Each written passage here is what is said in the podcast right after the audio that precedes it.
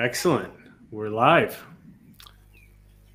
Thank you for joining, Damarato. Glad to be here. We're very grateful to be featuring you on the show.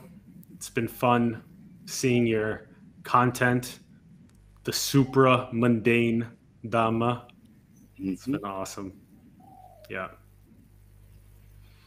I'm Looking forward to continuing to playfully unpack the Dhamma and in service to all of our fellow viewers that are aiming to decrease their suffering and increase their happiness and well being and peace. Well, instead of increasing and decreasing, just in this moment, you can just throw it out. yeah. There's no fixation on getting rid of suffering or on increasing happiness. You just throw both concepts out. You just throw it out, right? That's what is, that's the meaning of the supramundane. And possibly the way to talk about it is by starting with the Pali. The word supramundane that we have been using comes from the Pali word lokuttara. And lokuttara of the world, loka, and tara means to be above the world. Now, uh, basically, what we mean by lokuttara there is to be above the conceptualized world or the world that we think exists. But there's a real world that exists, and the real world is the world of our senses. The world we can see, the world we can touch, the world we can bite, the world we can hear, that kind of stuff is all the world is to it. And yet, in our educational system, when we were children, we were given maps and globes and lists of countries' names and things like that that became a conceptualized world. And so, when we're talking about Lokuttara, we're not talking about uh, being above reality. We're talking about be, being above our conceptualized world the world that really doesn't exist except between the ears.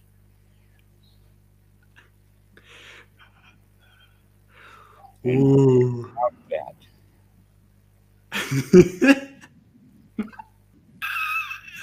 All those fluctuations of mind. Oh man. Concepts, ideas, good, bad, the I- identity. mhm. and the idea is just to come out of all of that and to be in reality, be in the real world of our senses. And that way, that's the super mundane. But uh, this also is used in the sense of um, three kinds of views. When the Buddha describes the Eightfold Noble Path in the Sutta uh, 117 in the Majjhima Nikaya, he brings about it in the sense of talking about it in three ways. There are three kinds of views of the world. There is the wrong view, the right view, that is an ordinary right view, and then there is the supramundane right view, or the lokuttara, the one that's above the world. This is also called a noble. Am I frozen on your end? You're frozen on my end. Okay. I'm I'm trying to maybe I'm trying to figure out what the issue is. All right. Um, let's see here. Let me see if I can join from my from my laptop. I don't know what the issue is. I haven't had this type of a problem before. Of course, it's coming right at the good time of, uh, of our intro. Let me see if I can join here from my laptop.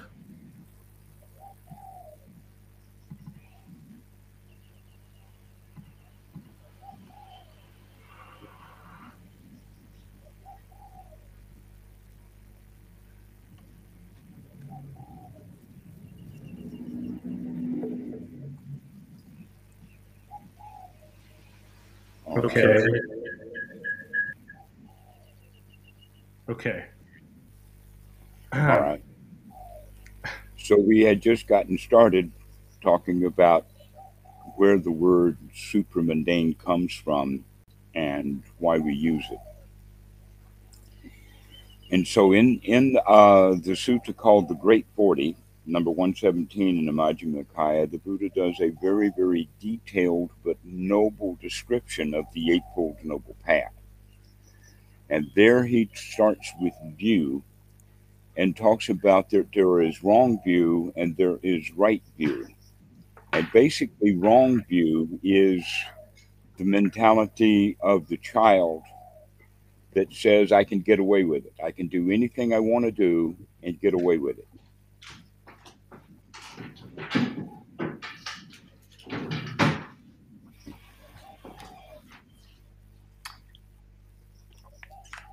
Just grabbing an attachment for my mic.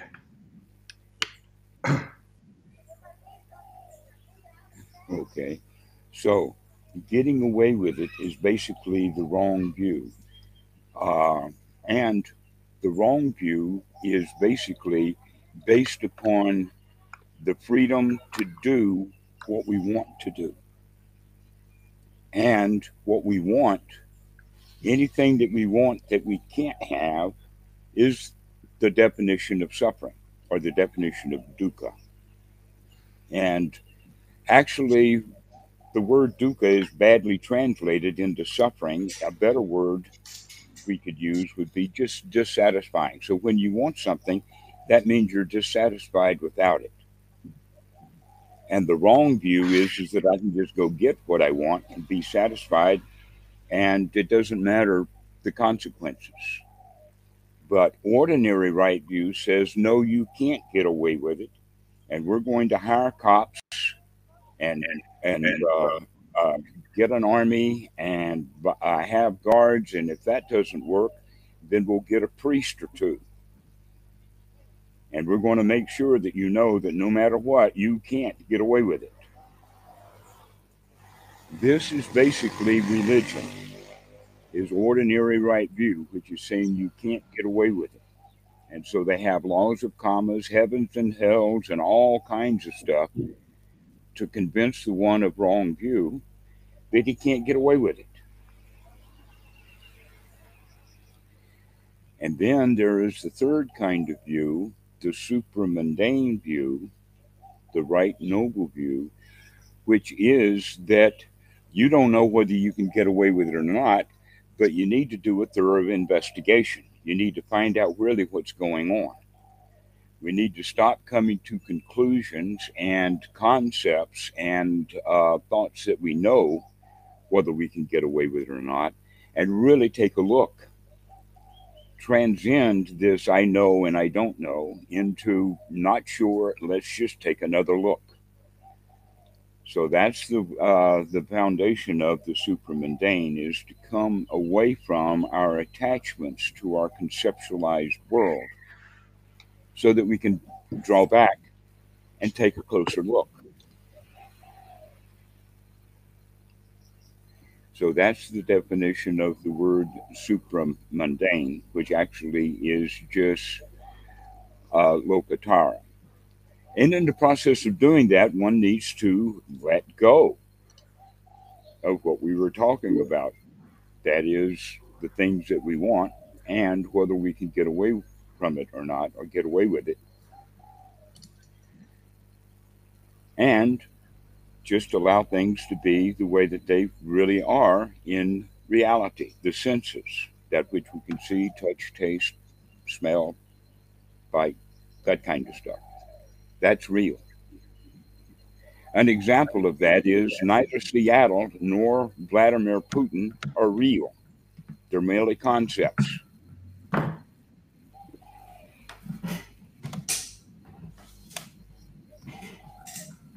For some people, Seattle is real because they're in Seattle and they can see it. There they are. But for most, Seattle is not real.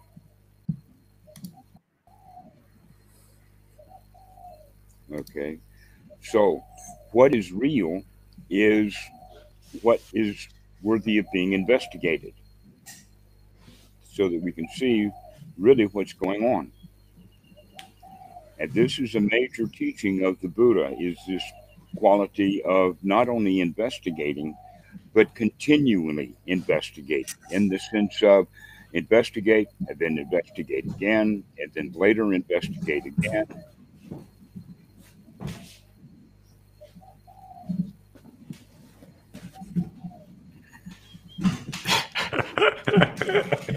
Glad to see you getting all comfy there.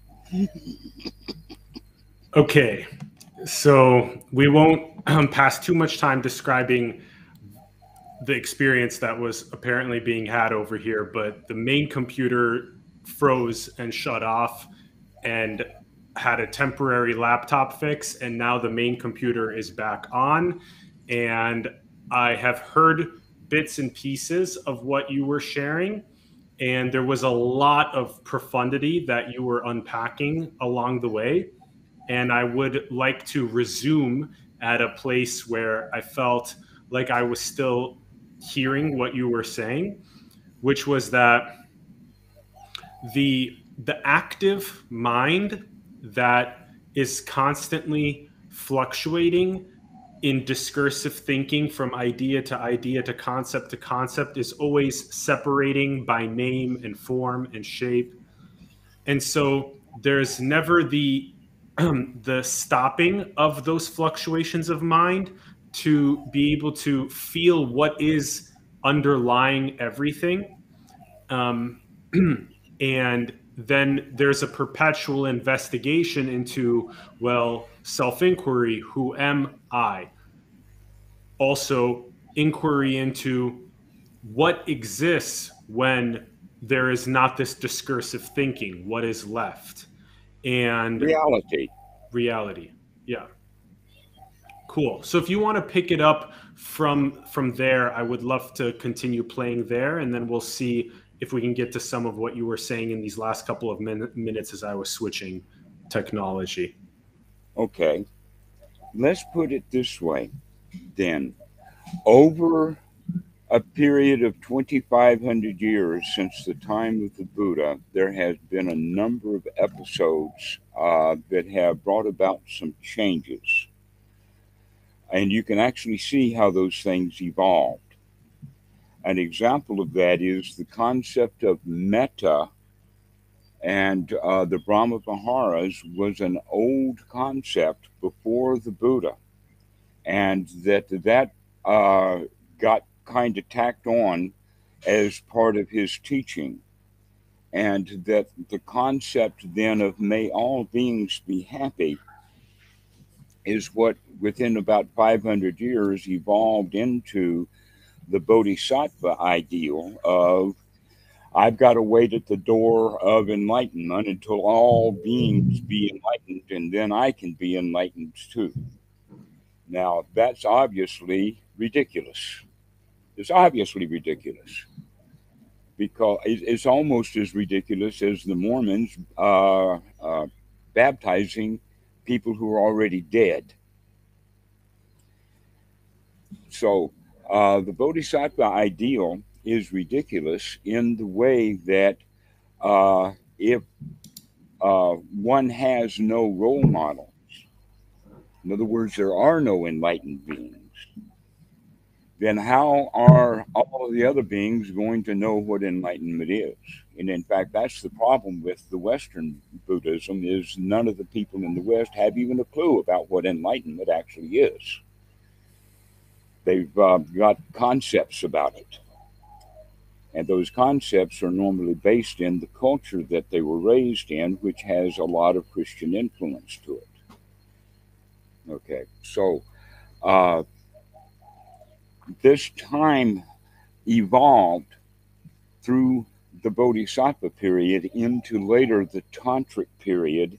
And that Tantric period basically talks about it in the sense of being at one with all of reality. And that um, that becoming all of reality or being one with reality means that you're part of the show, which means that you are the show. And this is where heavy duty, mystical, magical thinking was brought into Buddhism, into the teachings of the Buddha. And so it has gone through evolutions of devolvement. And that you could talk about that devolvement was that it devolved from uh, freedom from religion into a religion. That was the evolution of teachings of the Buddha over the past 2,500 years, is it devolved from a response or an action or freedom from religion into being a religion. But not exactly. Basically, what happened was is that a, a, a religion grew up around the original teachings, almost in the way of making a protection. So everything that people hear about Buddhism in the West is the Buddhism, the religion of Buddhism, that grew up around the real teachings of the Buddha, almost like a protection. Think of it as a gilded box that's highly, highly jeweled and very specialized, and everybody wants that box, but nobody's opened the box to find out what's in it. And the real teachings of the Buddha is inside the box, not the box itself. But the issue is, is that everybody loves the box because the interior of the box is not very interesting to most people. In fact, you could say you could go so far as to say that the in, in, inside of the box is empty, sunyata. Yeah. Yeah. But uh, there's a very practical way of doing that in the sense that we do have to open the box to recognize that the box is merely a container, that the religion of Buddhism is merely a religion, and that uh, we could go so far also as to say then that religion is um, the answer that people have to uh, barbarism or uh, let us say, when children are born, if they are raised without any rights, rules, rituals, or anything, then we will not be able to have a society. We'll just have a bunch of barbarians. And so society has been brought about by having some order and some rules. These rules then uh, have to have an order to them.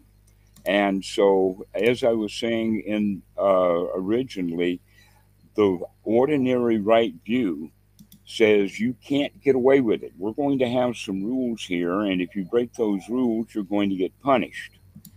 So we talk about it then, and this is actually the law of karma. Now, the law of karma exists in every religion. In some religions, they call it a god. I call it the karma machine. Now, what is the karma machine, or what do people think of karma? Is that if you do right, you'll get good results, and if you do uh, uh, wrong, you'll get bad results. This is actually the teachings that were common in the time of the Buddha, and that's what religion is all about in the sense that if you do good, you'll get into heaven, and if you do bad, you'll get you'll go to hell. But in some religions, there's an escape clause. It's called mercy or grace or something. Uh, it's a get out of hell free card. And a lot of people think that, oh, if I get my get out of hell free card, now I can go back and do wrong and get away with it. And that's called hypocrisy and religions are filled with hypocrisy when they have that issue of uh, you can get away with it because you can get forgiveness. But the noble Dhamma, the supramundane Dhamma, comes out of all of those concepts of heavens and hells and future um, results of current actions. And so the Buddha actually was not against karma in the sense that there are some good actions that do lead to good results. If you're thirsty and you drink water, you are uh, quenched of your thirst. That's a very good, clear example of good action giving good results. If, however, the bottle is full of arsenic and you drink that, then you will have different results. And that's a bad action, drinking arsenic, giving bad results. If we understand it that way, then we can understand that there is a causal link between the results and the action. That most of religions will have a non causal link. It's just because you did that later, you're going to get punished without looking at how that action is linked to the result. And so uh, the Buddha talks about it also in the sense that uh, fire requires a fuel. That's the cause and effect relationship right there. What fire do you know of that has no fuel? Do you know of a fire that burns without any fuel at all?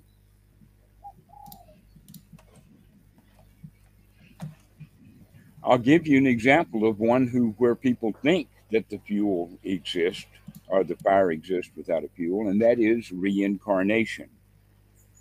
Reincarnation means that this person dies now and then pops up later. What's the causal link between the two? There is no causal link. That's the issue. We cannot see one. And so the real teaching of the Buddha is much more about causality. Causality, the cause and effect. In fact, there's several words in it in, in Pali. One is idappaccayata, which is general causality. And then there is another word that they talk about that is translated as uh, dependent origination. Those are actually just two Pali words that mean something in the Pali, but when you translate them separately, it gives you silliness. Okay. Dependent origination. The actual Pali is uh, paticca or in the uh, the Thai language, it's paticca samuppada. So paticca samuppada actually is talking about the cause and effect that happens in the mind. And there is a number of causes that happen, a sequence of events that happen in the mind. And that that sequence of events, if it is ignorant, if we're not watching what we're doing, if we live by concepts, then that conceptualized thinking is going to wind us into the position of wanting something that we don't have which brings us on to the four modes of clinging that will then take us, uh, or we can be then reborn into a woeful state. So these woeful states happen moment by moment in the mind. They're not some woeful state that happens way off into the future. Everything has a causal link. And wanting something you don't have, uh, for instance, will lead to the causal link of becoming a hungry ghost, the preta. Right? The hungry ghost, somebody who wants something and wants something and wants something and wants something. They go around haunting their whole environment. Every place they go, they keep wanting things and wanting things. And this is called the preta, the hungry ghost. The one that I see most often in the Western world is people are reborn as animals what is being reborn as an animal means you is if we're not talking about bugs and uh, insects we're talking or even reptiles we're talking about draft animals horses bulls draft animals that have to do what they're told to do donkeys i remember seeing a donkey in india one time where the donkey was tied to a large um, uh, looked like a, a, a small you know, four or six inch tree that was cut down. It's a long pole, about 30 feet long. And one was tied, one end was tied to the donkey, and the other was tied to a millstone. And the donkey went around this big circle over and over again while the guy put sugarcane stalks in his mill, and out came sugarcane juice. And he sold it for 10 rupees a glass. It was warm, it was out in the hot sun, but it was something to drink. I mean, that's all you had then. Guess how much of that sugarcane juice the donkey gets? the donkey's doing all the work, and the donkey don't get no juice. Guess what? IBM, and um, uh, Microsoft and uh, uh, Google and a lot of these companies have a lot of donkeys working for them. And all of that juice comes in in the form of corporate earnings, and the donkey don't get none. This is how our lives are lived, that the corporate uh, crowd uh, keeps the poor poor. It keeps them thirsty. You want that do- that uh, donkey thirsty. Keep him working. And so this is how the life of most of us uh, in the West live our lives. We live our lives doing what we're told to do, going along to get along, and we don't like it. That's why we call it work. We call it job. Nobody calls it, I'm going to play today at the office. Why? Because it's not play. He's not enjoying. He's working. And not only is he working, but he already is resentful because he knows he's not going to get paid all that he's worth. That some portion is going to be kept by the company, like most of it. So here we are living our lives in woeful states of going along to get along, doing what we're told to do, and that we got used to resenting it. The, trick is, why don't we do what we want to do for fun and profit? That's the question. We go around doing what we're told to do and resenting it when we can, in fact, go around doing what we like to do and loving it.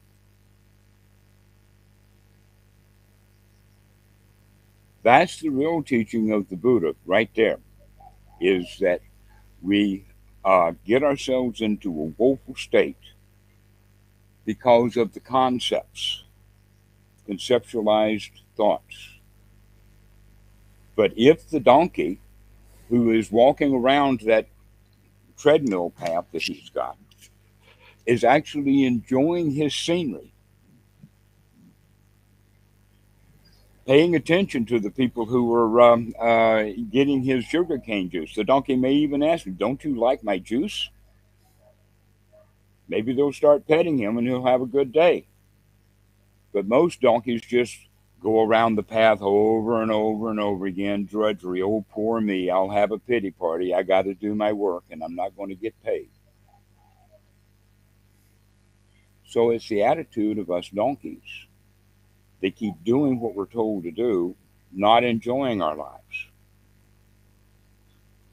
And it's all just a matter of attitude. Basically, what we mean by attitude here is the Pali word is samma sankappa, and it's a feature of the Eightfold Noble Path.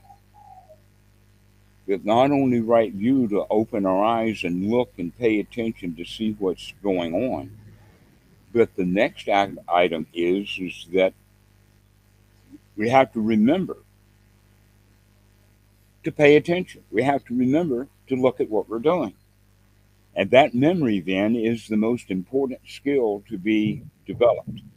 That's called the skill of sati, to wake up, wakey wakey. Sati is very close to the word bodhi or bod, just to wake up. And we can actually use that in contraposition to what we would normally think of uh, as daydreaming. And most of us go around daydreaming all the time. What does that mean? Living in a conceptualized world, daydreaming. And we could come out of that daydream and be in reality if we can remember to wake up and look at what's going on. But often when we wake up and look at what's going on, we recognize that, oh, I was, now that I'm waking up, I recognize I was in conceptual thoughts. And most of the conceptualized thinking is actually critical thinking. Critical thinking means I like this, I don't like that, this is good, this is bad, let's improve this. This house is okay, but I need a bigger house. I need a tower. I need the name Trump on it. I need this, that, and the other thing. And so we, our conceptualizations keep us in suffering because we want things over and over again. We either want to make an improvement or we want to destroy. So you can actually see that conceptualized thinking of criticism or critical thinking actually is the source for the second noble truth, the cause of suffering. What is the cause of suffering? Greed, ill will, and delusion. What we mean by that is the delusion is the critical thoughts of this is good and I want it, or this is bad and I don't. I'm just putting the teaching of the Buddha in a more um, uh, westernized uh, language so that we can understand that it's in the mind that causes this stuff. That greed is a concept of critical thinking. And we can, when we recognize that critical thinking, we can come out of it and start having nurturing thoughts instead. That when we were very babies, when we were 10 infants, every one of us got a great deal of loving care. We were nurtured. Any child who is not nurtured probably will not survive. And if he does survive, he'll survive with very heavy uh, psychological problems. But most all of us are nurtured when we're infants. And that nurturing stays in, in gear until about the age of four, five, or six. And that's when we're given the ABCs and the one, two, three and we're told to go to school and pick up our clothes and uh, put your cell phone down and do your homework, etc., etc. And that's when the child is introduced into the critical world of our society. And criticism becomes the predominant, and nurturing takes the back seat. Sometimes it's even left out at the back end. And so, what actual the practice of anapanasati would be would be taking these parts of the eightfold noble path this ability to wake up to pay attention to what the mind is doing to recognize that much of the thoughts are critical thoughts and we can come out of those critical thoughts and start nurturing and having nurturing thoughts instead. To nurture ourselves. And by doing so, we're removing unwholesome thoughts of wanting things, wanting improvements, and uh, coming into the realization through nurturing that everything is actually okay. I mean, look around the room. The room that you're in is safe. There's no crocodiles, there's no alligators, there's no uh, uh, cops coming in, uh, no SWAT team, no problems at all. And yet, many people will have thoughts that lead to fear. But the reality is, is that there's nothing to fear right now. Almost always that's true. Almost always the things that we are afraid of are because we remember tragic situations in the past and then we plan for those tragic situations in the future to where right now is okay.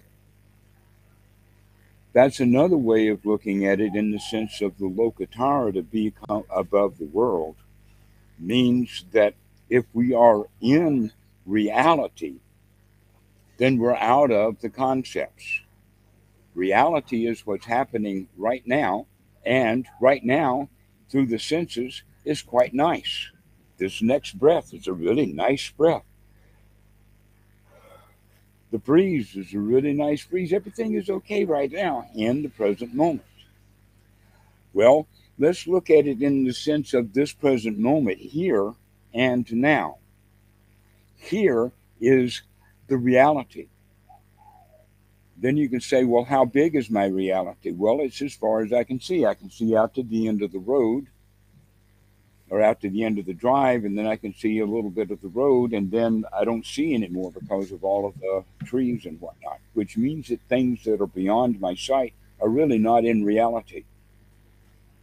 I can remember I've been down that road, but now when I go down that road in my mind, I'm not in reality actually going down the road. I'm in conceptualized mind, you see.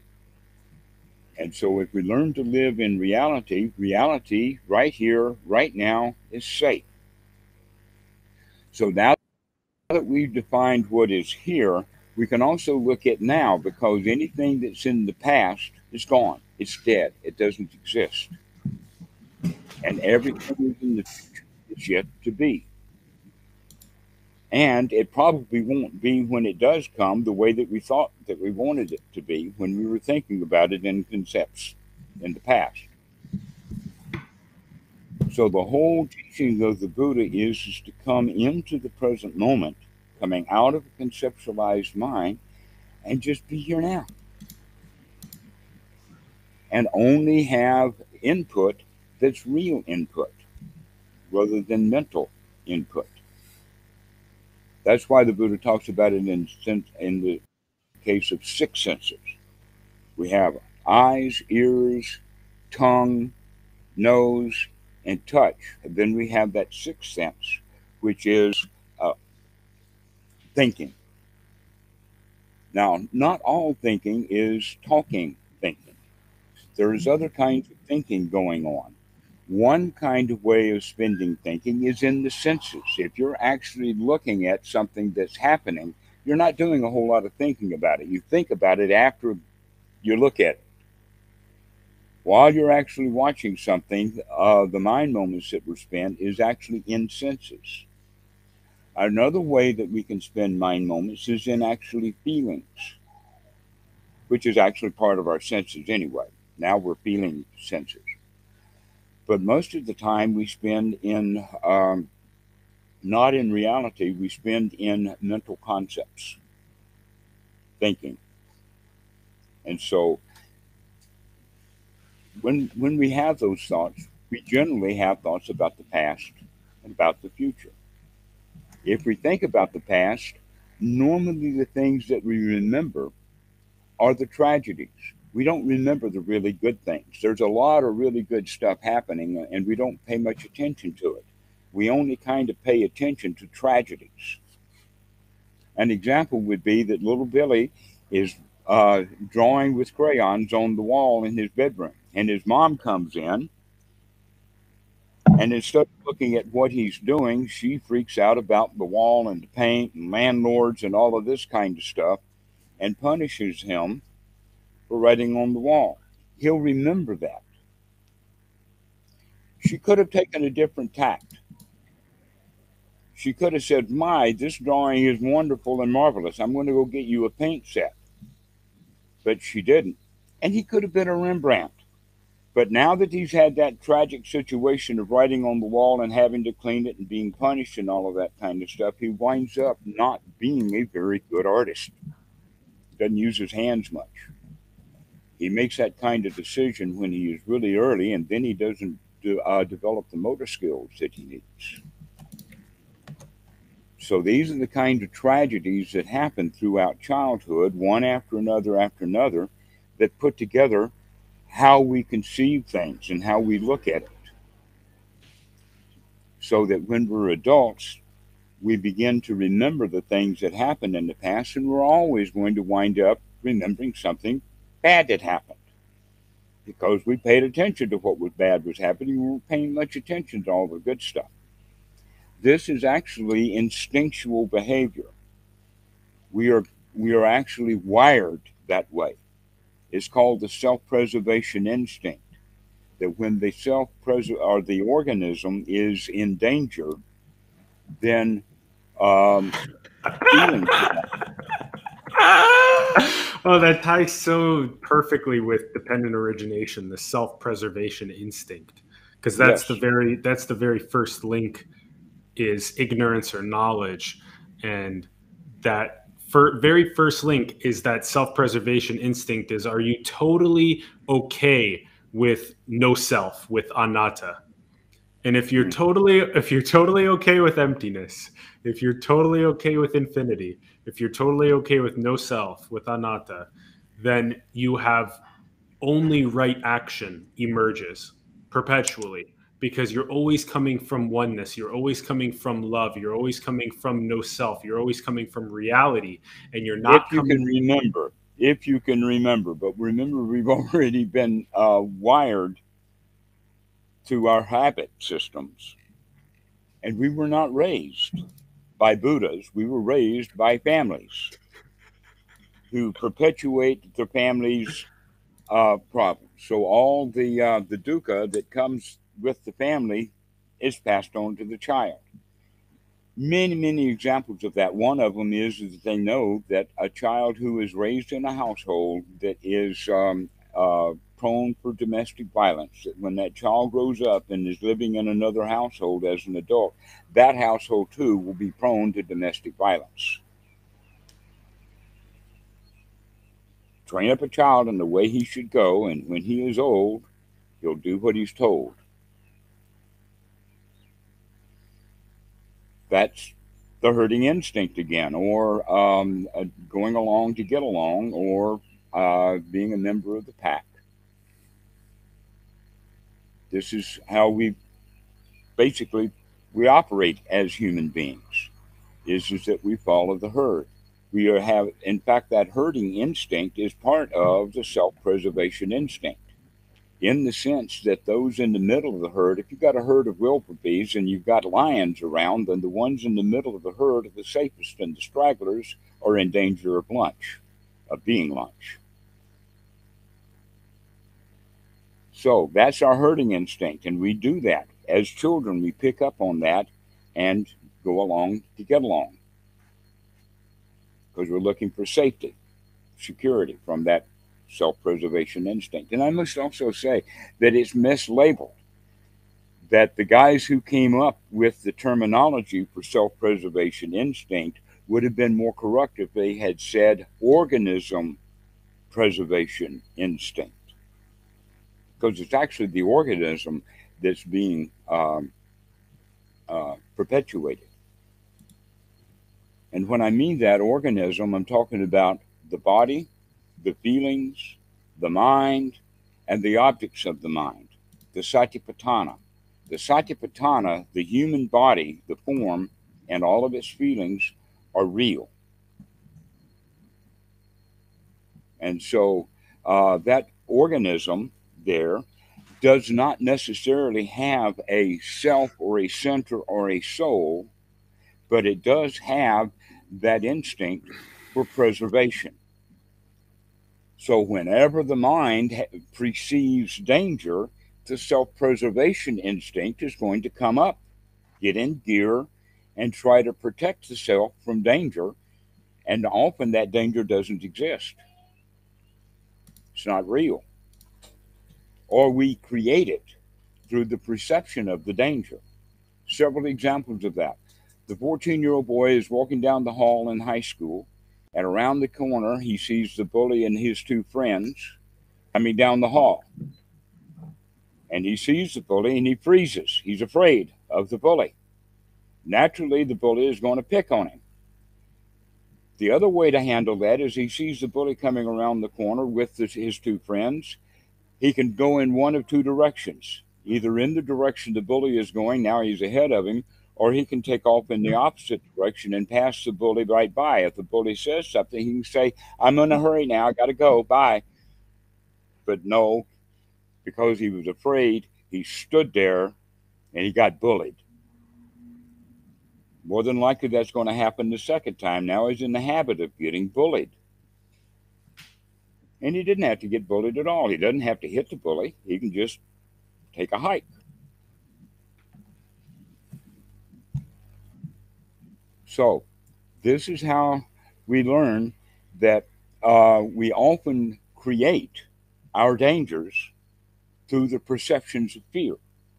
And we pick up these perceptions of fears because we find as children so much to be afraid of and we continue along as adults being afraid of this, that, and the other thing. In fact, that's what society is really all about. Humans have built a society in order to take us out of the jungle. We build cities for safety. And yet all of these all these jungle humans come into the city and when they come into the city for safety, they bring their jungle with them. That's why they call it a concrete jungle. The humans have made the jungle, and we make it with our fear.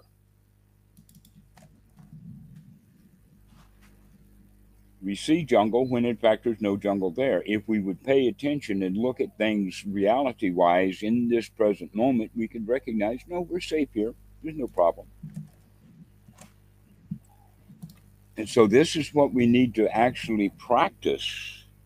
This is the practice of anapanasati, then, is to take this right view, this right uh, sati to wake up, and the right effort to change the kind of thinking that we have from critical thinking into nurturing thinking, which means that the kind of thoughts we're having are nurturing thoughts. They're wholesome thoughts, completely wholesome thoughts. Thoughts about everything's all right, everything is okay, not a worry in the world, everything's all right, everything is fine, nothing to do, no place to go. This spring comes and the grass grows by itself.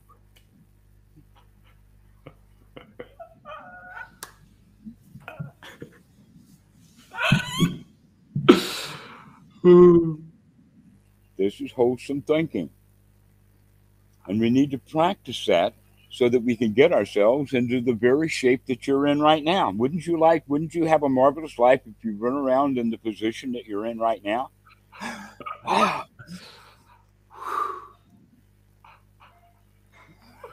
so, getting ourselves into that state is something that's quite valuable to do over and over and over again. We work to get the mind in a really, really good state.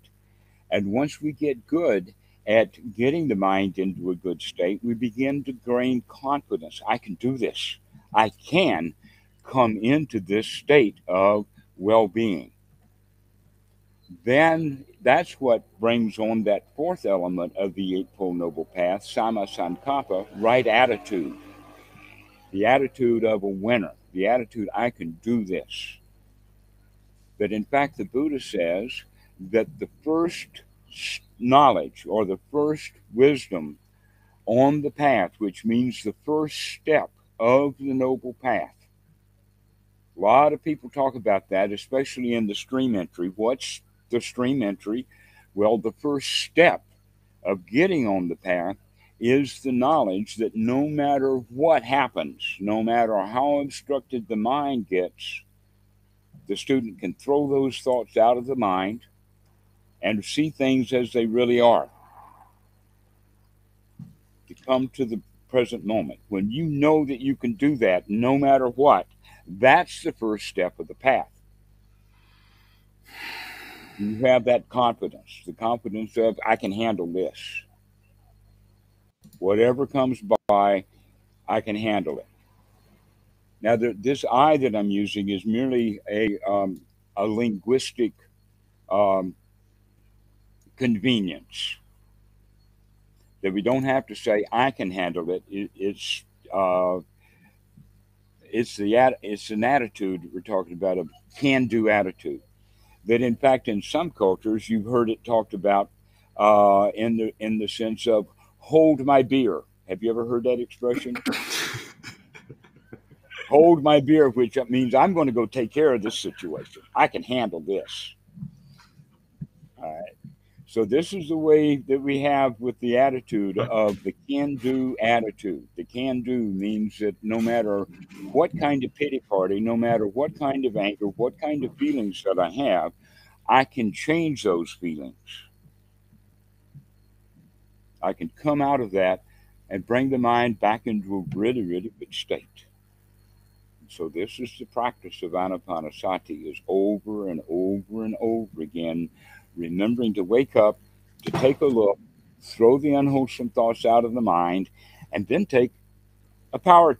What do they call it? Uh, uh, uh, a victory lap. That's the word. Right. Have that victory lap. Have that. I got it kind of feeling. Got this one. Can do. So that's the attitude. And when we get those four things together, the right uh, view, right sati, waking up, right effort, and for the beginner, there's going to be some effort, but later it gets really easy, especially when the attitude gets really strong. And with right attitude together, that brings about what is called right unification of mind. The right unification of mind means now the mind is together. Now the mind is whole. It may not stay that way, but right now it's good to go. It's fit for work. It's ready for the job. This uh, uh, right unification of mind in the Pali is called sama area samadhi. Now, the word samadhi actually, in this case, is meaning that we're gathering the factors together. This is not concentration. Concentration is actually removing factors that are needed. My, my uh, uh, example is um, frozen concentrated orange juice. Does anybody drink frozen concentrated orange juice? No. They take the water out of it and freeze it for transportation purposes. But when you get the orange juice home, what do you do? You make it samadhi by putting the water back in it. You make it whole and complete. So concentrated orange juice is not samadhi orange juice. And yet, so many people are trying to practice uh, uh, a meditation to build up concentration, which is basically just working too hard.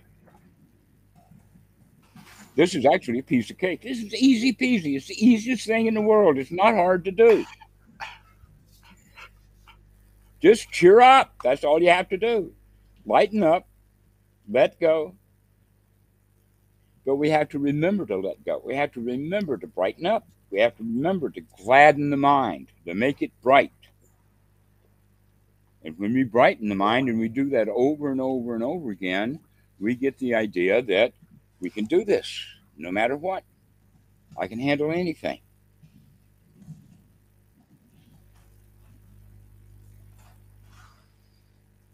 So that's it. That's all there is to it.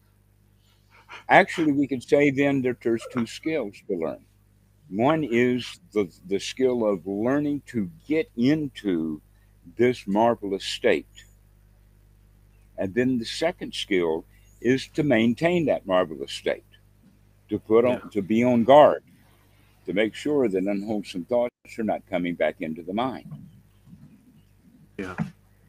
So the teachings of the Buddha is actually quite simple, but you can see that it's been a huge, huge religion has been built around it, uh, a, a, case.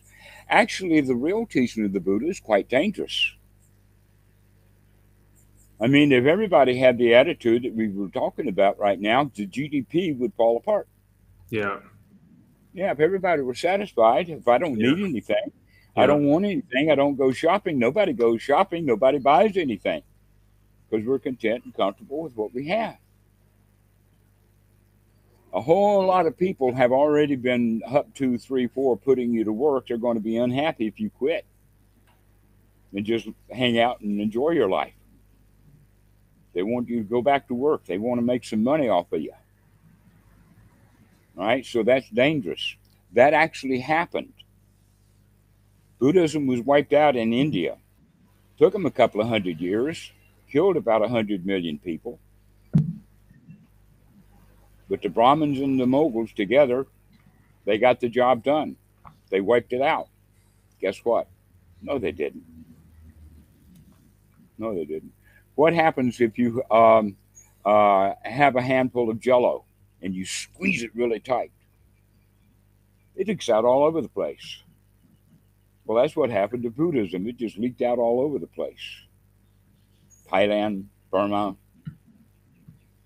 Sri Lanka, Nepal, Tibet, China, Korea, Japan, Cambodia, Vietnam. I think I covered them all now.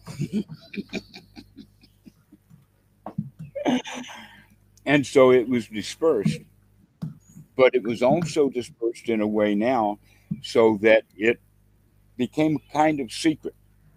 In the time of the Buddha, it was absolutely open but it became kind of secret. There's another reason to keep it secret, and that is, is that if someone who holds wrong view and then takes on ordinary right view, thinking that I can't get away with it because I'll go to hell or the cops will stop me or something like that. When he's introduced to uh, supramundane right view, the possibility of him falling back into wrong view is very high.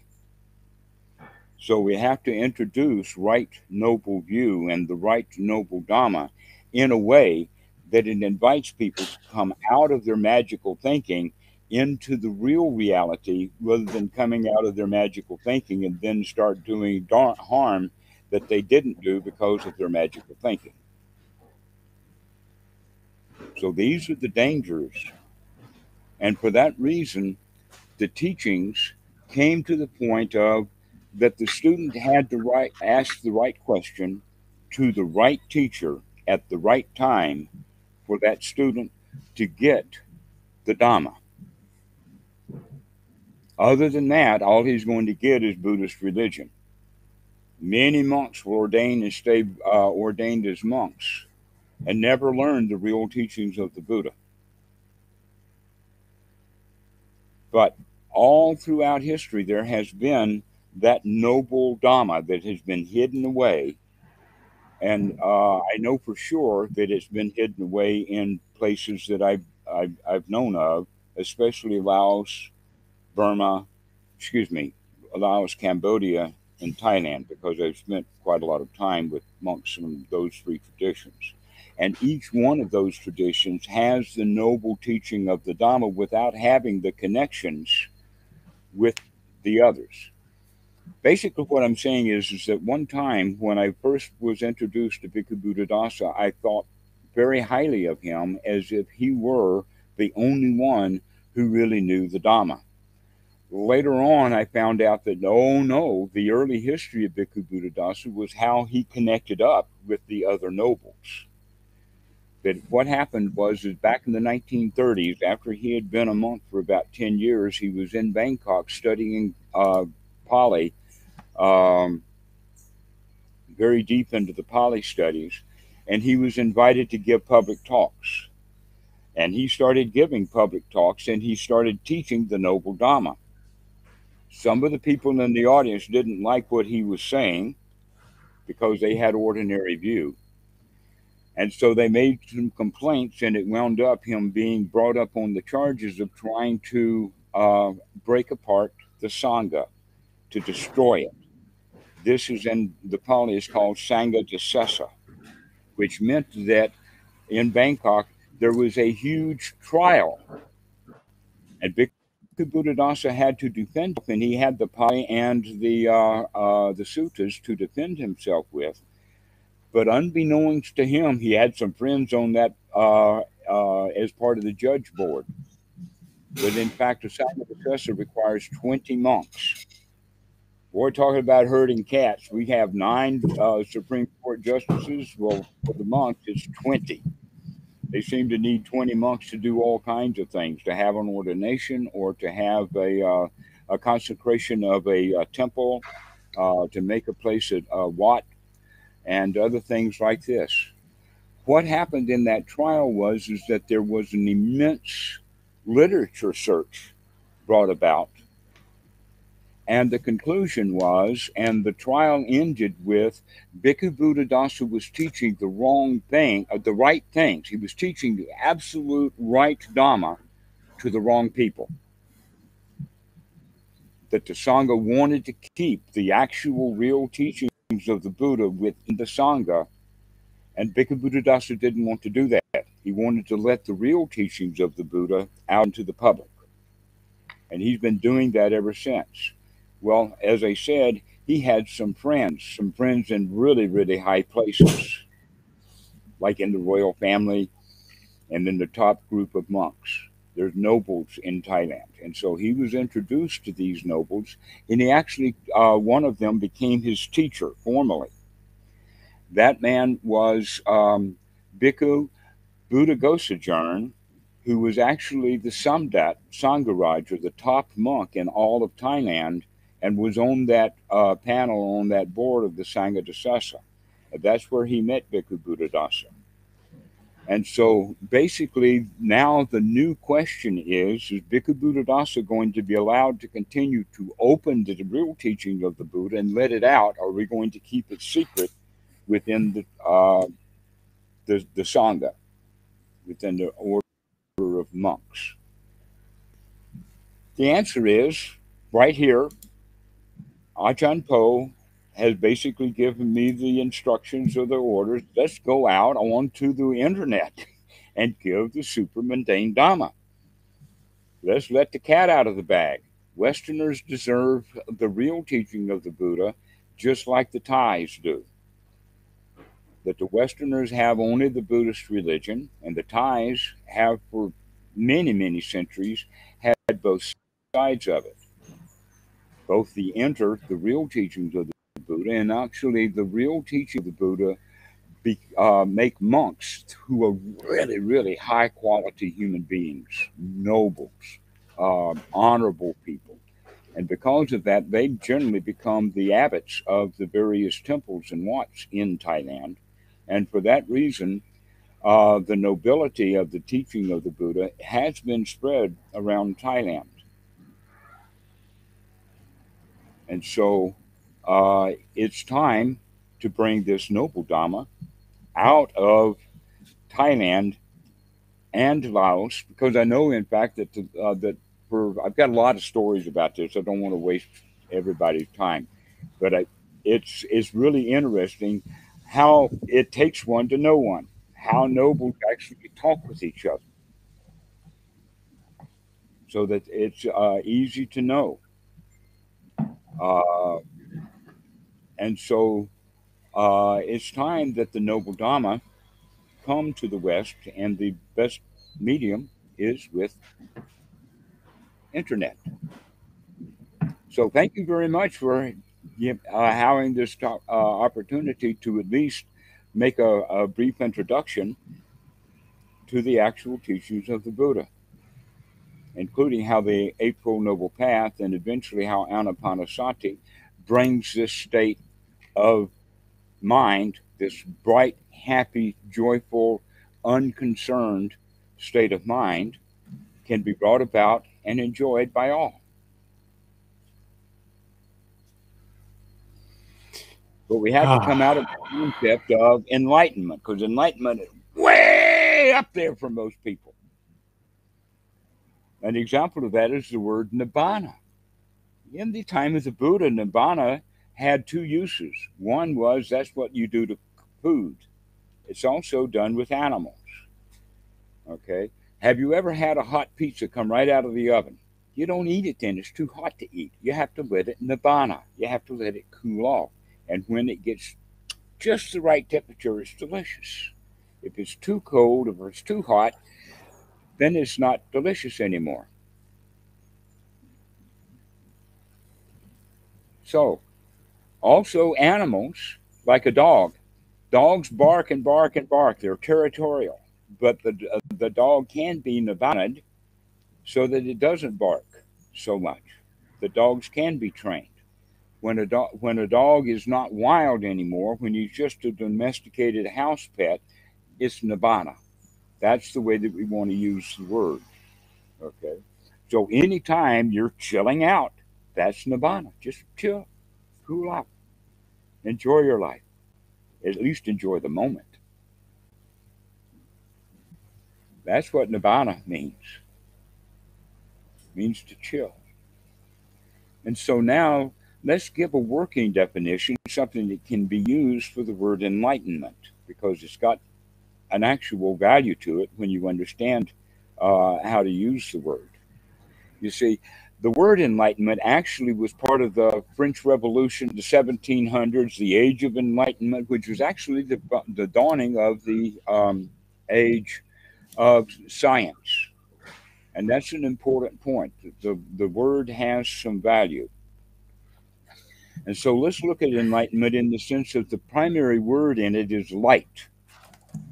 Well, we have daylight, we have turned the lights on, we have um, the idea that we can uh, see things and know things better with light. So, by uh, enlightenment, the first kind then is the enlightenment, which is knowledge. To gain knowledge, to be able to see things correctly, to look, observe, note, and to see. This is the first kind of enlightenment. The second kind of enlightenment is not heavy to lighten up. So, if your mind is bright, if it's lightened up, and you're taking a look at what's going on, in that moment, you're enlightened. In fact, the Zen talk about it all, all the time in the sense that the, the, the new Zen student is working very hard, wanting something out of his meditation, and uh, he's wanting to become enlightened. And the old master says, Chill out, boy, you're already enlightened. You're already enlightened. Why do you want anything that you don't have? Well, you see, that kind of enlightenment is nothing but a concept. And most people have the concept of enlightenment being light. Lighten up. That's enlightenment. That's all there is to it.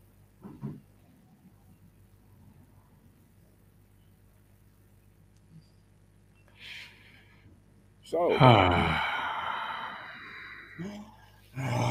beautiful.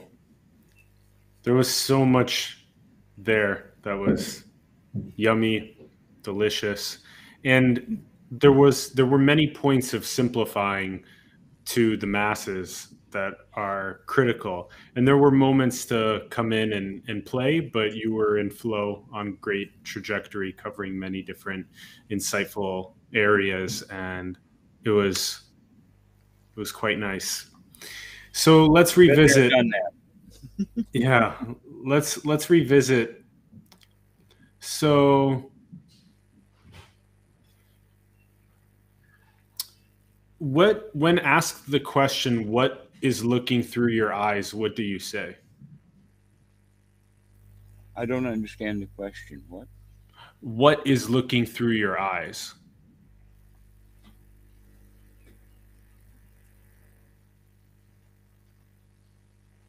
I don't understand the question.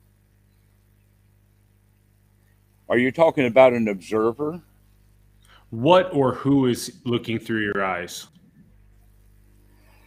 Um, possibly the easiest way for people to understand that is to talk a bit about psychology, knowing that modern psychology, when they get it right, they're just merely rediscovering what the Buddha has already taught. So, um, within neuroscience, we talk about the brain in regions. There's a lot of different bits and pieces in those regions, but primarily the regions are the anterior cortex, the temporal cortex, and the frontal lobe, the frontal cortex. These are the three parts of the brain. Sigmund Freud uh, used that information with his ego, superego, and id. But most people really never did figure out what Freud was on about. But one of his students changed the, the language into parent, adult, and child. And that makes it fairly easy to understand. So, the, the most primitive part of the brain, that which is uh, taking care of our, uh, they call it the reptilian brain because it's shaped like the brain of an alligator. And in fact, everything that you can do that an alligator can do is done with that reptilian brain.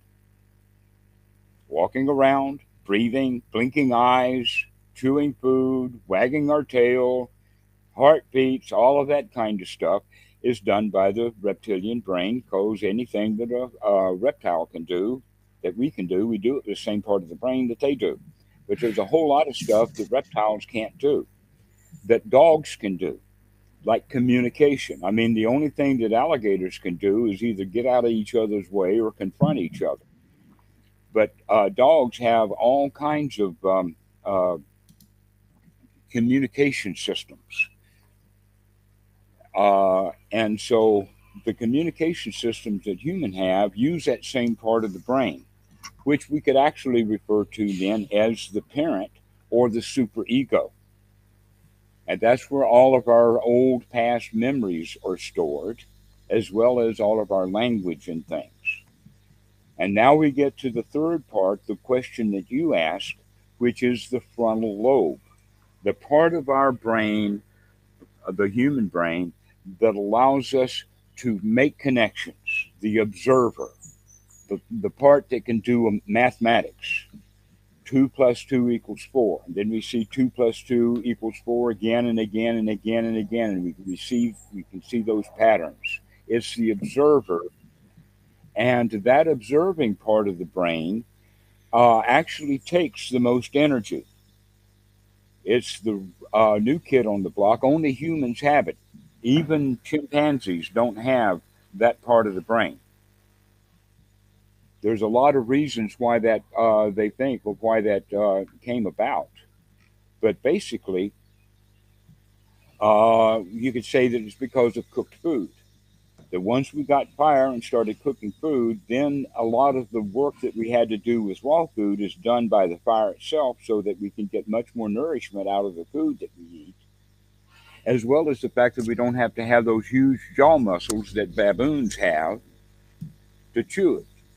So when the muscles get strong, uh, smaller, that means that now we can use that uh, highly developed baboon neck area for our own language. This is how that happened. So because of cooked food, we have this huge, huge uh, supercomputer up front. This is what does the observing. But guess what? That part of the brain is often not in use.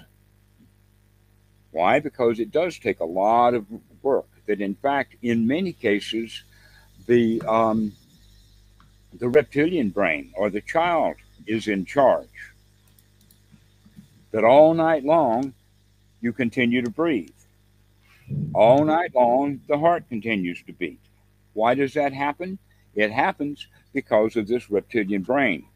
So the reptilian brain tends to be the boss. But now there's the other part of the brain called the superego or the temporal cortex, or what is also called the mammalian brain, the mammal part of the brain, that is all of our learned and stored behavior. And so if we are having a dialogue, a critical dialogue, let us say uh, the guy is watching television, he's watching, in fact, he's watching YouTube and the thought comes, you ought to be meditating. That thought, you ought to meditate, is coming out of the super ego, out of the parent ego state. He's heard it before. You ought to do this. You should do that. In fact, almost all of the language that comes from the uh, uh, this uh, temporal cortex or mammalian brain actually is uh, words that we've heard from our parents. That's why Berne calls it the parent ego state. That's all the shoulds, woulds, coulds, ought to be's, the way things ought to be, uh, the um, the rites, rules, rituals, all of that kind of stuff. And so now the guy is watching video, watching YouTube, and the thought comes, you should be meditating. That thought comes out of that critical mind, that parent ego state. And the child is the object of that. And the child inside says, No, I don't want to go meditate right now. I want to watch a video. And while he's having that dialogue, several things are happening, but watching the video is not one of them. Feeling marvelous and good is not one of them because the child is being told something to do that he doesn't want to do, and the parent is not getting what it wants because the child is not obeying orders. And so we're a crowd inside. Most people don't even know about this dialogue. Why? Because they're not watching, because the frontal cortex, the part that ought to be watching this kind of stuff, is not paying any attention.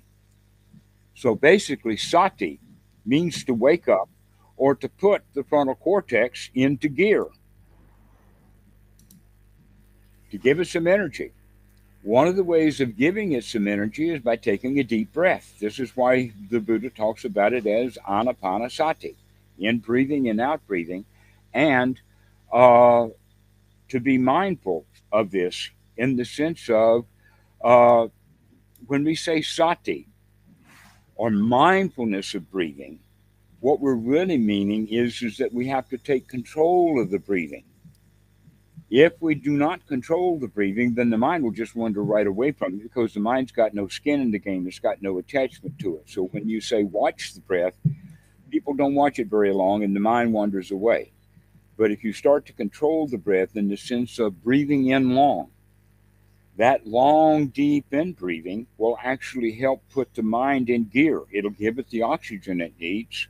And also, the long, deep out breath will help rid the body of carbon dioxide. And so breathing is a major part of one's right effort to take the effort to actually start breathing well. And by doing so, we're paying attention to the breathing, which means that on the in breath, we remember to take a long, deep in breath. And on the out breath, we remember to take a long, deep out breath.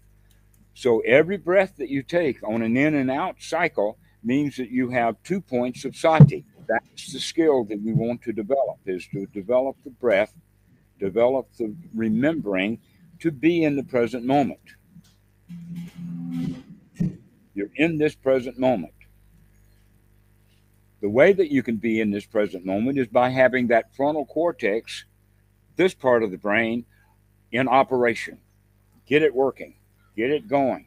And when it's working and going, then it can start paying attention to all of these critical thoughts that are coming out of the uh, parent ego state, out of the uh, mammalian brain.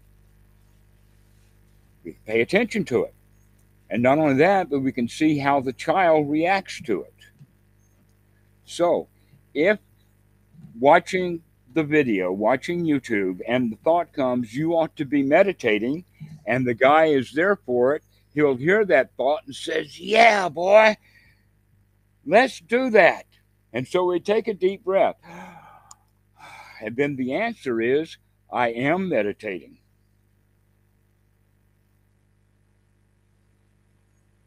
But that takes waking up. You wake up to actually take that deep breath and be meditating right now. You don't have to put the turn the TV off or the uh, the YouTube off and then go sit down to meditate. You can take a meditation breath moment right now because you remembered to. But that also answers your question about what is the observer? The observer is that which we're wanting to put into gear so that you can actually start observing. That's right, noble. You see, uh, the right noble view is actually viewing from the frontal cortex. Ordinary right view has already defined what is right and is not viewing anymore. He's just repeating concepts.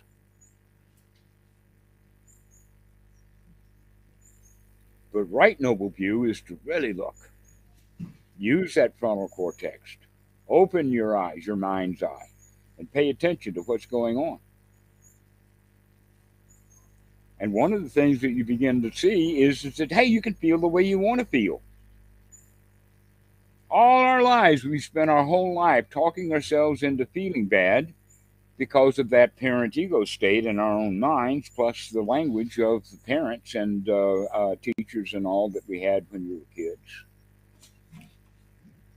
And so that's the normal world that we live in is in a dialogue between the parent and the child and the parent and the child. But when we wake up, that means now we're putting that frontal cortex into gear, and the frontal cortex now becomes the boss and the boss is going to tell the front of the um, uh, the talking mind, the verbal part, the uh, super ego, the parent, to stop being critical. And being a critical parent, start nurturing instead. And so we begin to nurture ourselves. There, there now, everything's okay not a worry in the world. There are no dangers. There's no alligators. There's no crocodiles. Everything is okay. No place to go. Nothing to do. The spring comes and the grass goes all by itself. You don't have to do anything. Everything's okay. Now that's a better meditation than sitting in front of the uh, YouTube saying, "You want to meditate? Not now. I don't want to." but you ought to go meditate. So, in that regard, the uh, the parent is confused because he thinks that meditation means that you got to go do something. Real meditation means that you can stop doing right now.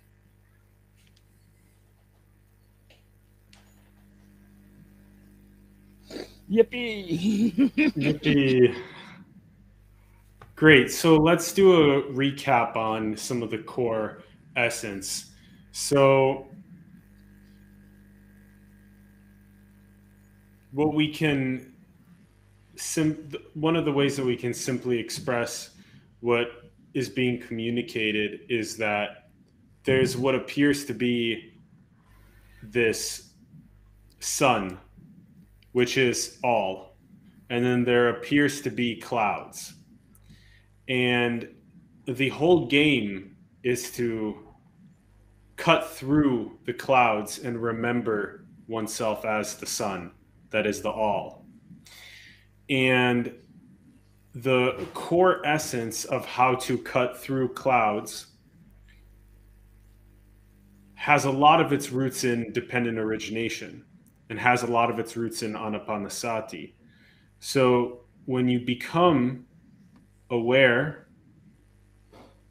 of discursive thinking from concept to idea to separate form to separate person to separate shape to separate perception or sensation or object or experience, etc. You recognize that all of that is appearing and disappearing like clouds. But what remains is something that's indescribable and that does not have identity. There is not an atlas character that that atlas character has been a dream of the intelligence in its play with itself mm-hmm.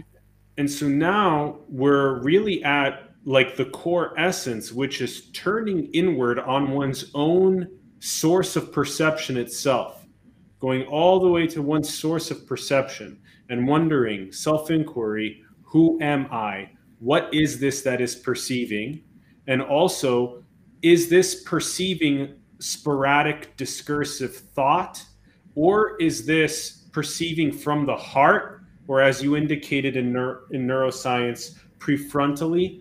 Is this is this perceiving from love? Is this perceiving from wholeness? Is this perceiving from unity, from non separation, from emptiness, and from infinity? And in doing that inquiry perpetually, you cut through those clouds. You remember yourself as this one infinite sun, and you see that everywhere. That becomes your reality. That becomes this radiant enlightenment. And then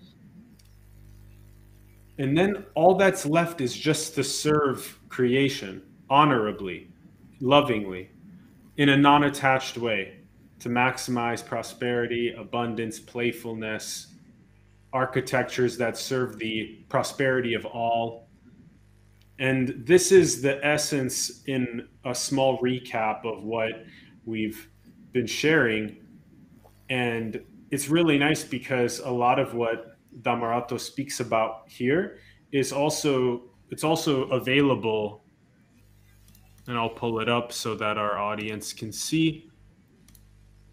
It's available right here on his channel and the links in the bio below also if you would like to to go and click and and look through but the youtube channel has lots and lots of content on it and lots of just simple explanations of what we've been discussing and he's also very open to fielding inquiry as well.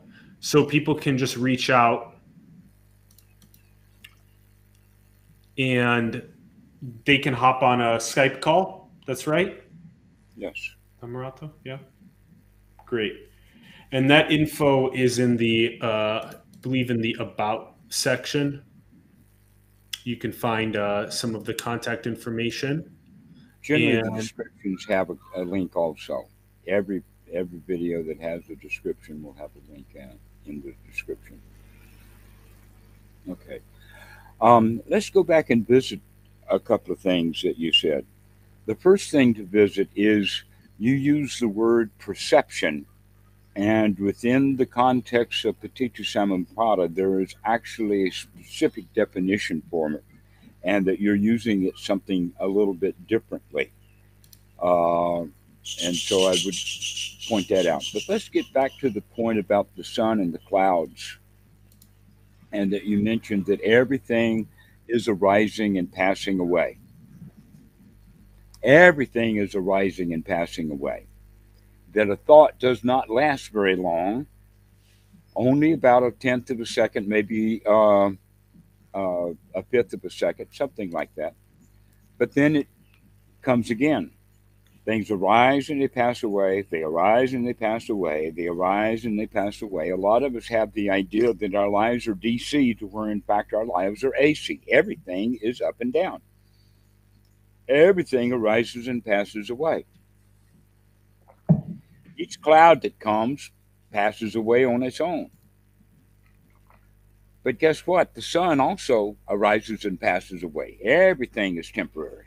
There's no you, there's no sun, there's no anything that's permanent. Everything is temporary, which means that everything is in motion. Everything is in flux. Uh, and the whole concept of self, especially from this issue of the um, the Christian ideal of a soul, is something that's really permanent.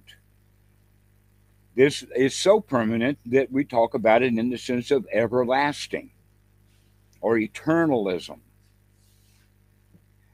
But in fact, everything is temporary.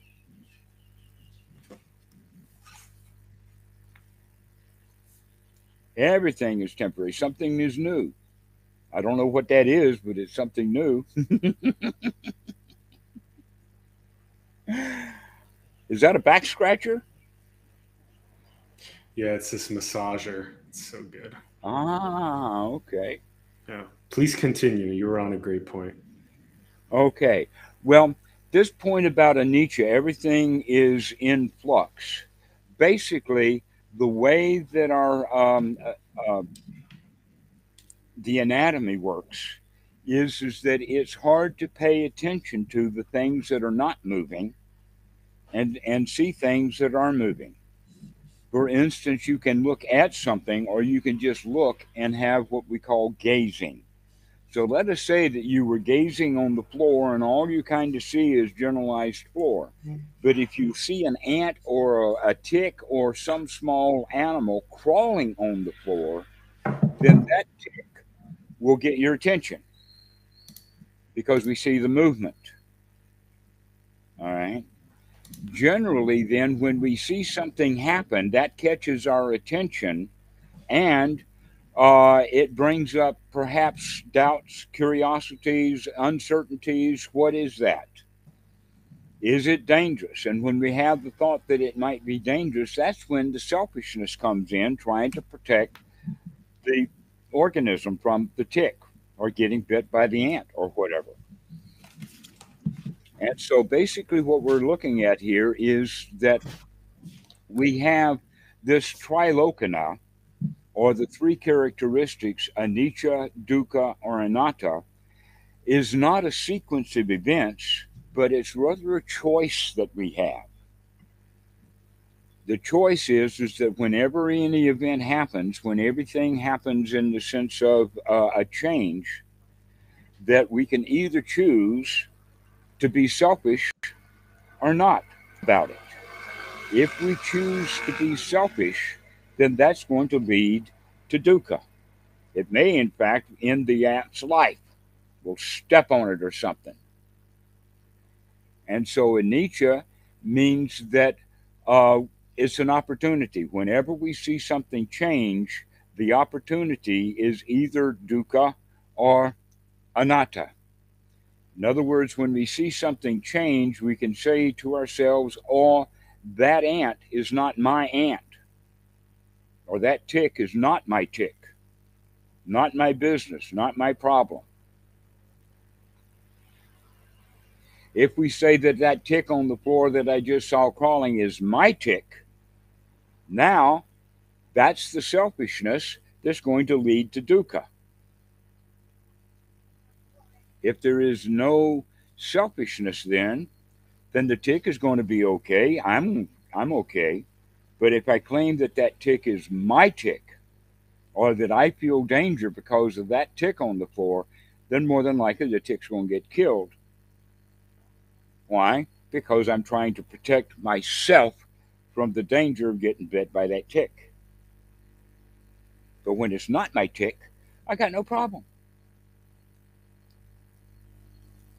Some people will get so upset with ticks that they go around killing ticks all the time. It becomes their business of doing nothing but going around killing ticks or ants or whatever your thing is. Where in fact, the ticks are not dangerous. When we recognize that things that change are not dangerous, then we don't have to be selfish about them. And if we're not selfish, then there's no dukkha. This is what is the teaching of the tilakkhana. When anicca happens, when something changes, you've got a choice. Are you going to be selfish about it and try to own it, or are you going to just leave it alone? Not yours, not mine, none of my business. The spring comes and the grass grows all by itself, not my grass.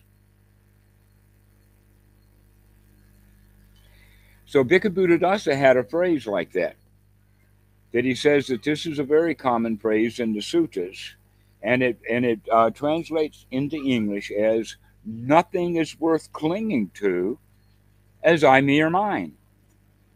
That in fact it's really hard to cling to something without a concept of I, me, and mine that does the clinging. You can think of it like this: notice that the arm and now, if this arm is clinging to it, if I'm clinging here, that means that the arm clinging has to have a clingor to it. That's the part. That's the actual uh, creation of the self. Is that which comes into play in order to do the clinging. If we're not clinging, then there's no self.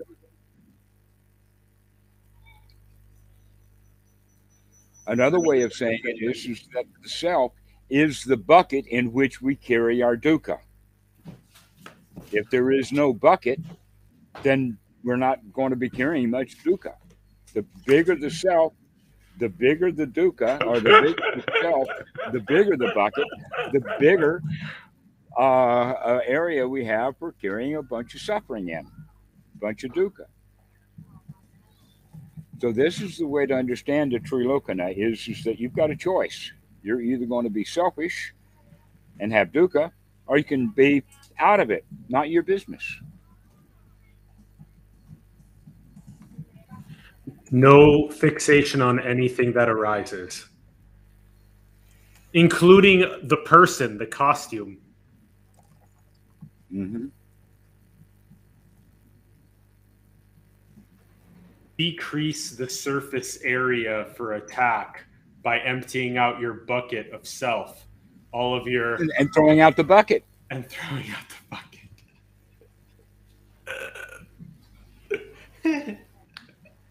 the bucket's unnecessary. The only reason we have that bucket there is because we think we need it for protection from dangers. And when there is no danger, there's nothing to be afraid of. This is why the Buddha is really big on fearlessness. If we're not afraid, then we don't need the protection.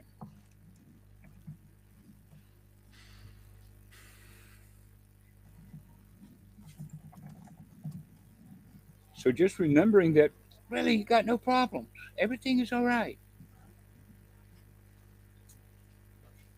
Everything's okay no place to go, nothing to do. Everything's all right. Everything's all right. Everything's fine. No place to go, nothing to do. And the spring comes and the grass grows by itself. And so all then we have left to do is just merely relax.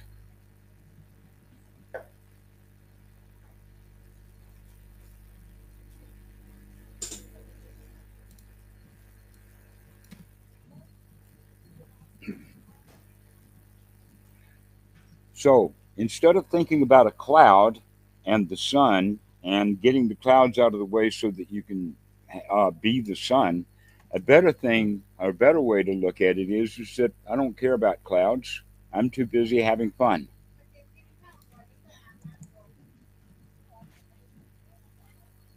And when I have thoughts of not having fun, I can see those and I can throw them out and say, never mind.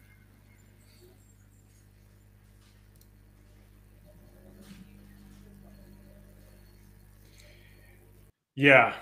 And then there's the patterns of conditioning that emerge while the claim of I'm just having fun and then they're suffering. And so the turn to cut through said egoic solidity is inevitable because the drill sergeant of awakening comes and that's suffering, dukkha. And you may as well turn in.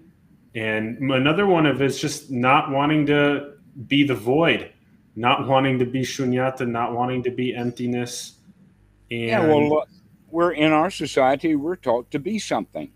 Yeah, this is it this is this is probably the biggest thing is that uh, the promulgation of of the individuated expression, which is fine, and it's and it's also beautiful because it's it's cool to paint what you're resonating with, to make music with what you're resonating with, to investigate some sort of science, to make a reg- regenerative energy system for the planet.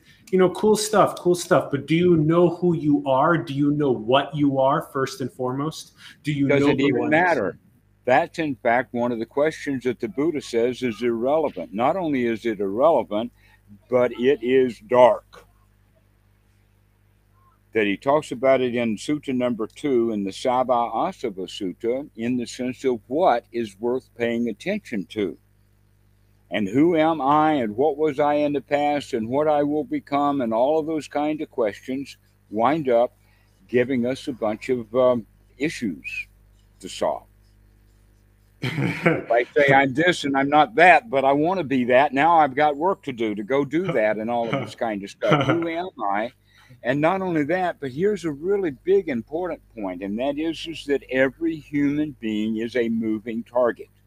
Today, you can write down all of the characteristics of who you are, and then tomorrow you go and do the same thing, and over time you'll see that that list changes. That in fact, by the time you get to the end of the list, you may want to go scratch out some of the items on the front of the list and change it because you're constantly changing. Sometimes you feel like a nut and sometimes you don't. So you can't define who you are because you're in the constant state of flux. So asking your, yourself questions about who am I is bound to become confusing. A much better thing to pay attention to would be, and it's stated like this in the, in the suttas, that things that are worthy of your attention would be this is suffering. This is the cause of suffering. This is what it's like to not be suffering. And this is the path that leads to the end of suffering. Now, that whole thing is talked about in the sense of this present moment. This is dukkha. By observing and seeing instead of asking myself questions, who am I? Look at the question of where is the dukkha? Where is the dissatisfactions? What are the causes of my dissatisfactions? The causes are my critical thoughts. What are my critical thoughts? About who am I? And when I stop that critical thinking and recognizing having critical thinking about who am I is just dukkha, I can stop and relax. And so, paying attention to the Four Noble Truths in great detail and really looking at them, in, especially in the sense of the way that I've been talking about the Eightfold Noble Path, that we come up to the position of personality view. We get over who am I. We're no longer concerned with who am I. Who am I is not important. And that we often identify ourselves as who am I with the language of society. We identify when, with our when, When I, I when I say, just to be clear, when I say who am I, I'm talking about Ramana Maharshi's self inquiry. That's all I'm talking about. Okay. I'm, I'm, I'm not. Ta- I'm not uh, uh, talking. I'm not talking about the what is this individual's goals in the world and needs needs for fixation and needs for cravings and likes and dislikes. I'm not talking about that. I'm talking about the moth turning inward onto the flame and dissolving. I I don't recommend that. I don't I don't recommend um, uh, plow uh, moths associating with the fire at all. They ought to go stay in the dark and stay safe. Those those fires are dangerous for moths. Yeah, well, that's what we're talking about with the piercing through the clouds to recognize yourself as the sun. And if and if uh, if we're not if we're not able to simultaneously be non-dualistic while also being dualistic, then then that's also a, a spiritual flavor that society has taken on that is not simultaneous.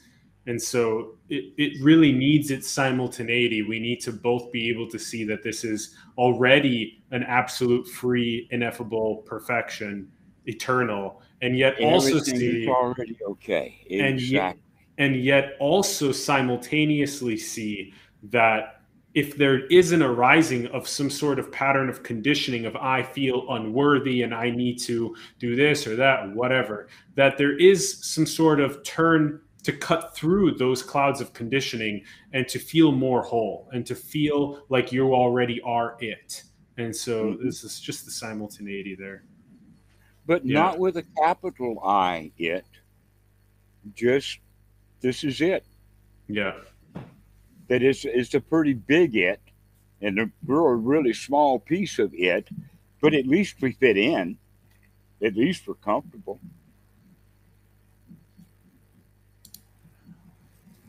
Yeah, if we don't have to um, fit into society, we have to fit into reality.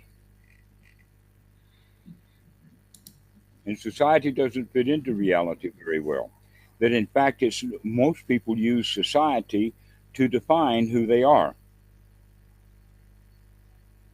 That I'm only me in relationship to something else. Like I'm an engineer, or I'm a garbage collector, or I'm a doctor, or something like that. So we often define ourselves with our profession, or we define ourselves with our hobby, or we define ourselves with our political interest. But without any of those kind of concepts, it's really hard to define who you are. And this is not even a relevant thing anyway. What's relevant, according to the teachings of the, Duke, uh, the Buddha, is dukkha, dukkha nirodha.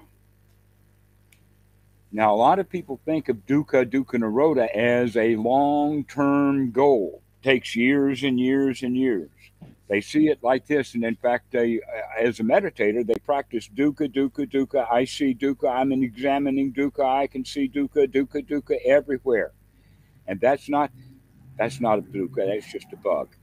Uh, so the real point is is that when we see dukkha, dukkha, nirodha, we can see it immediately.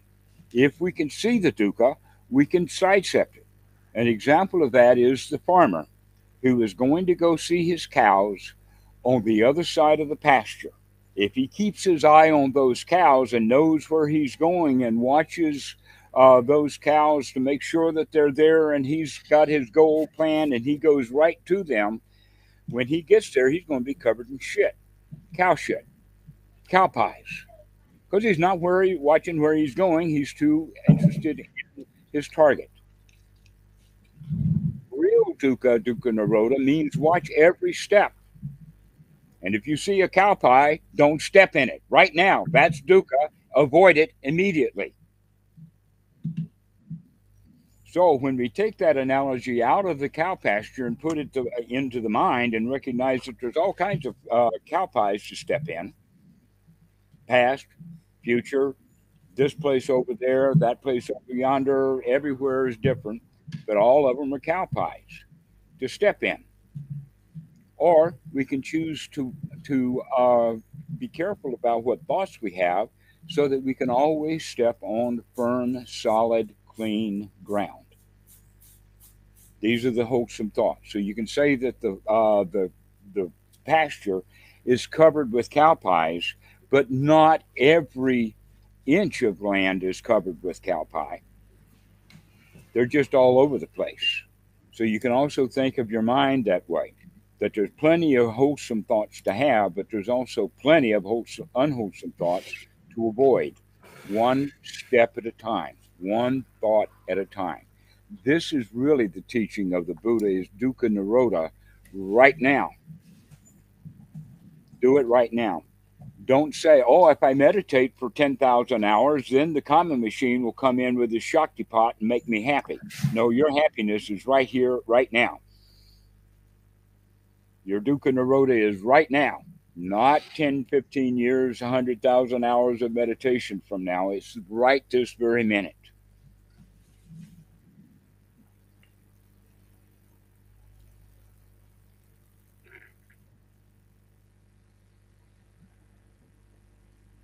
That's the teaching. Dukkha, Dukkha Nirodha. Right here, right now. We remove the personality view when we do that, when we recognize that who I am and the definitions of who I am is completely irrelevant. What's relevant is, am I enjoying this moment? No matter what kind of clothes I'm wearing or mental clothes I'm wearing.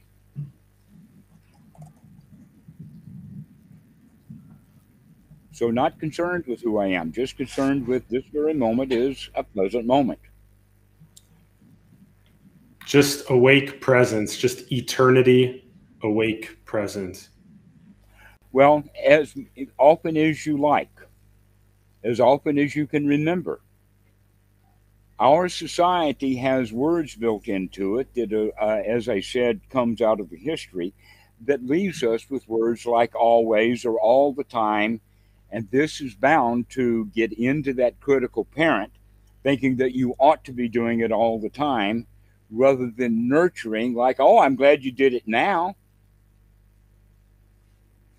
So, all the time is actually uh, a danger word. We should put that on our don't do list. And stop talking about doing it all the time and just do it when you remember to do it. That's the skill that we're developing, sati.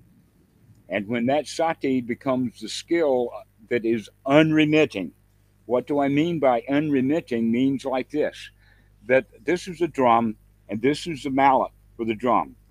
Is this the way to beat a drum? Watch what watch what we're doing. Get it on the screen, okay? And then this this is the way that most people play their drum. Not very musical, is it? But at least I'm playing it all the time. Sati is not like that. Sati is much more like this.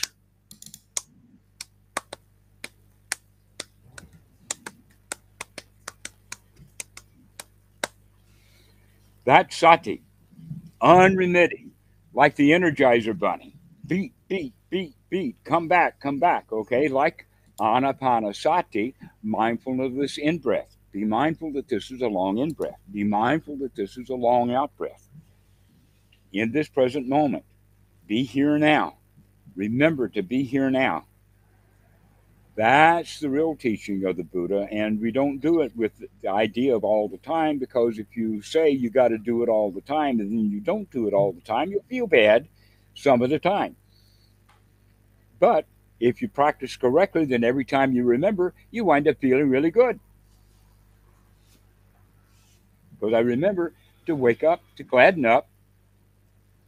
But many people will have the idea that when they do wake up, then they feel bad because they were already feeling bad before they woke up. And when they do wake up, they wake up to the point only to say, Oh, I'm not watching the breath. Then poor me. My my mind is a monkey mind. I can't think right. And so people go right down into the into the garbage, into the sewer, when they had just a little bit of sati. But we need to have a big amount of sati, not just a sati to wake up and, and then continue feeling bad, but to wake up completely and to come out of it and to gladden the mind and to be here now, fully awake. Can you wake up completely? That's the sati. And it's a skill, again, to be developed. Over and over going with practice. But you can do it over and over again because you've got a breath that's in and out and in and out over and over and over again. But if you thought that we were breathing all the time, that means that you're breathing and breathing and breathing and breathing. How long is this in breath going to be if you continue to breathing forever and ever? No, we're not going to do that. We're going to have this in and out and up and down and back and forth because that's reality. Everything is in flux. And so your mindfulness will also be in flux. Develop it so that it keeps coming back and keeps coming back and keeps coming back but don't make it stay there because that's hard to do. That's a skill, a different kind of skill to develop. So that's my little blurb about uh, always and forevers and uh, all day longs. Kind of like, since we're at the time of the Olympics, it's kind of like the Olympics of consciousness with these contemplative fitness athletes that are able to sustain said awake presence for 24 hours a day and that's but they but even olympic champions don't do it 24 hours a day they need to do it the uh the, the girl who's going to twirl through the air and land on her feet, she only needs that mindfulness when she's getting ready to run, when she's jumping, when she's twirling, and when she's landing. After she does her Olympic thing, she can go home and have a pity party. Especially if she's uh, I yeah. Yeah, and then if a pity party is the way that the creation wants to express itself, then go for it as whatever appearance it's all equanimous. So beauty. Yeah, really seems like this boiling down to this eternal awake presence without an actual identity, without a uh, preferences likes, dislikes. Not eternal. Anicca, remember Anicca, everything Anicca. is in flux. Nothing is eternal. Nothing is. Except source. Pardon? Except source or the emptiness, the Dharmakaya. That which comprehends everything. It's a bit magical thinking, isn't it? And we don't even need any of that. There's nothing eternal that in fact anything that was eternal, you could call that with eternal kind of language. An example of something eternal would be a soul or a self. In the teaching of the Buddha, you've heard about uh, anicca, dukkha, anatta. Another way that's a little more complex that they talk about it, and that is sabbe sankhara anicca. Sabbe um, Sankhara Dukkha, Sabbe Dhamma Anatta. Now, what does that mean, and why is there a change to it? Sankhara actually means compounded things, things that are stuck together, like um, oxygen and hydrogen are stuck together to make water. But that hydrogen and that oxygen can be separated. They are not permanently and forever attached together. They're not eternal. The same thing is true then with all kinds of things. That everything that is uh, comes together will fall apart.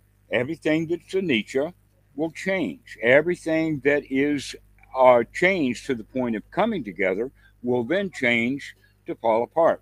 Everything that arises will pass away.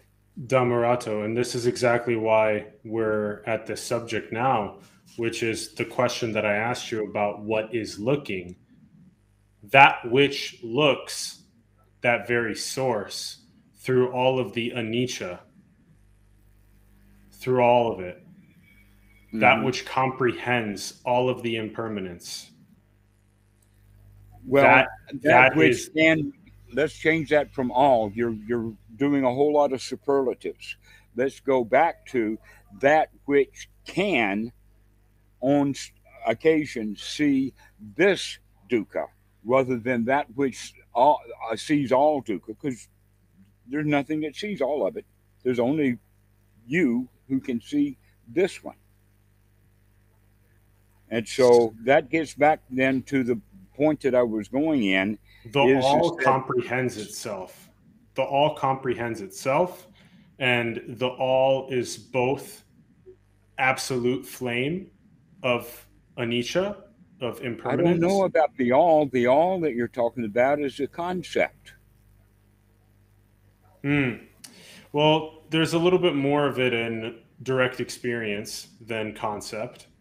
Ah, and ah, but direct experience has to do with how good you feel. How good you feel is the way that you feel, and maybe the thoughts that you were having made you feel that way. But that doesn't mean the thoughts that you were having that made you feel that way, the thoughts are real. They're just thoughts.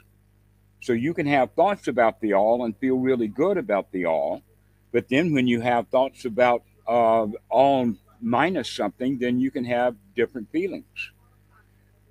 That in fact, here's the point that uh, we can come to with this, and that is, is that feelings are not associated or caused by the all. Feelings are caused by thoughts, that they're interrelated. And so you can have thoughts about all and feel a certain way and say that's the all, but you can have thoughts about uh, an ice cream sundae, feel that same way, and start a religion around ice cream sundaes. Let's hone in on exactly the essence of what is being played with because it's uh, it's fascinating. So that which comprehends infinite creation, that is source, and that is not a concept. wait a minute. Wait a minute. Let's go back. Say that That's first line again. That, that which that which comprehends infinity. There is no infinity. Infinity is a concept. Well, this is beautiful that there is something that we've explored that we uh, um, that we feel there's something to play with because infinity is a direct realization. It's not a concept. Mm, no, it's only a concept. And the direct realization that you're talking about is free of the concepts, but what you really like, what you really want, is that feeling. That waha, that wow that some people have, that feeling when they have the thought of merging with it's, the all. It, it's not a waha or a wow at all. It's actually very equanimous. It's just knowing oneself as the very empty infinitude that this is, and knowing oneself as that, and not as the character that's appearing on this stage. And that's what is meant by this. Well, here's the question: then. Are you satisfied with that or not? Of course, I am. It's beautiful. All right. Well, now let's start looking then at the satisfaction and stop looking at the source. It just it just is. It's not something that gives me elation. It's just something that is. And when you recognize yourself as that which is and isn't, that which is nothing being everything, that is the end game. That's what appears to be the end game. And that's just what is. If and you get that in game and you still feel lousy and have a pity party, then what's the point of having that end game? Yeah, yeah. There's no feeling lousy or a pity party. Well, it's just the it's just when you're in the shower and you're you are feeling the awake presence in the shower and then for a moment you go into discursive thought and then you return back to the awake presence it's just what's it's just what's appearing. There's no judgment. There's no hatred. There's no okay. ill will against oneself. That's it. It's just that. I got that's, that. That's what you we're playing not, with. Yeah. You can do that without having concepts of the all. The all is optional in there. Well, Yeah, so there's like an i there's an identity. You can't do it without having thoughts of the all, and other people can, in fact, get themselves into a really, really good state, and they don't have to think about the all at all. Yeah, but when you live inside of your skin, um, you're always going to have conditioning. This Is without a doubt. When you live inside of your skin, even if you tag your life as awake presence, but living inside of your skin, you're never going to identify as the universe and you're never going to identify as emptiness because you're stuck inside of your skin. Why would I want to identify with the universe? That's just a conceptualization. And for most people, emptiness is a conceptualization. That I can just sit here and do nothing, and that's empty enough. I'll give you an example.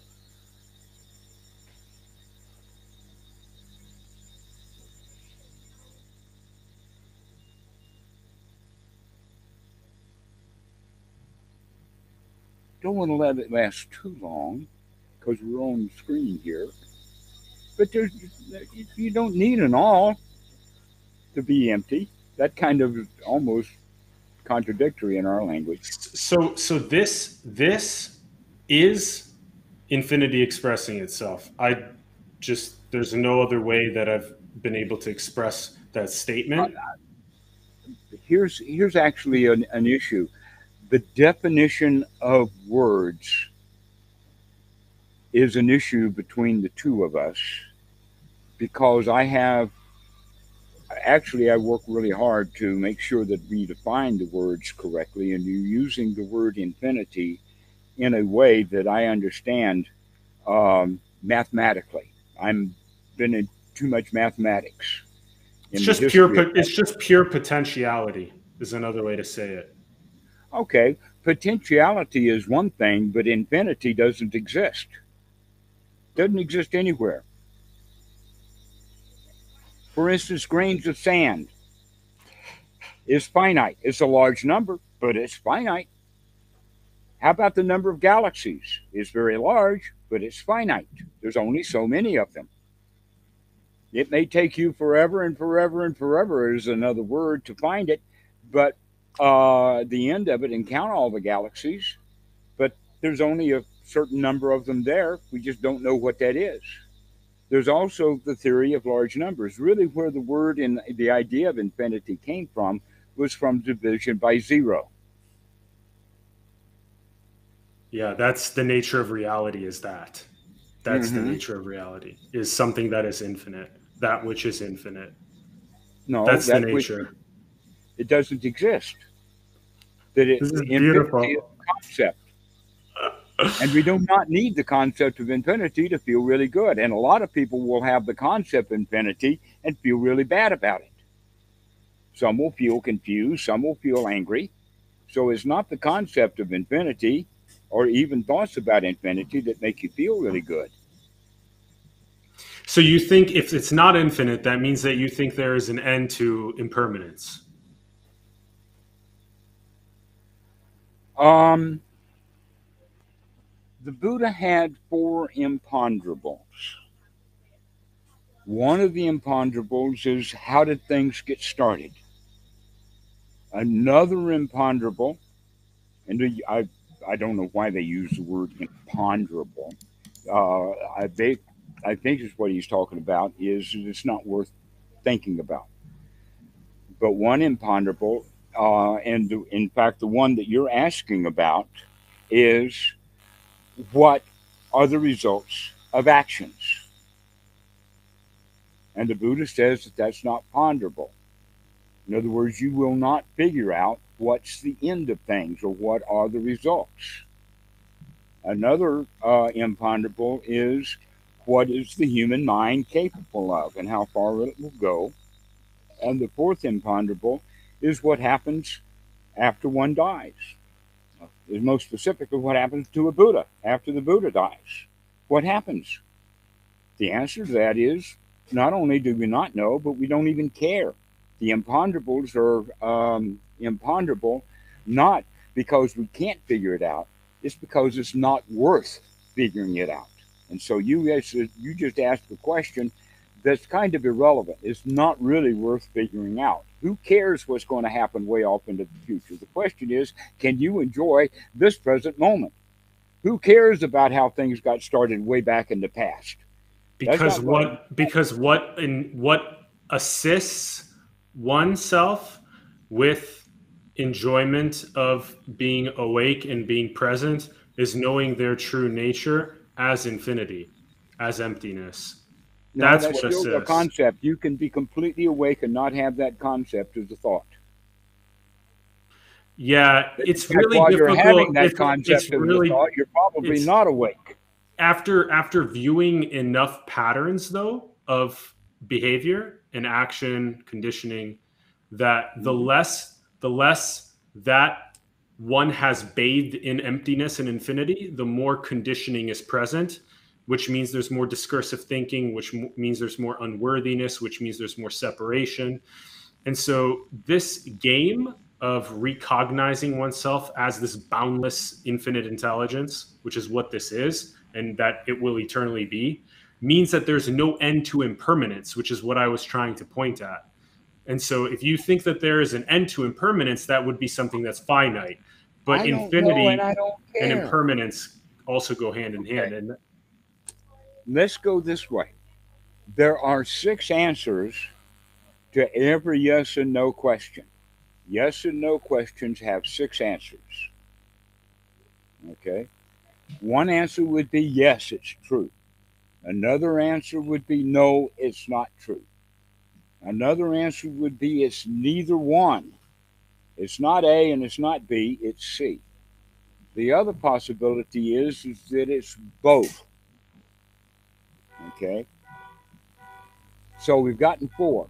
Let's use an example of you've got black on one side and white on the other. Why why don't we just use the example of infinity, infinity, or permanence and impermanence? Because that's what we're talking about. Well, that actually we've gotten four, and that uh, is a, a just forget about those four and go to number five. Number five is I don't know. And number six is, is that it's irrelevant to this yeah. present moment. So it's irrelevant. So five that, is mystery. Five is mystery, and six is irrelevance. Mm-hmm. Cool.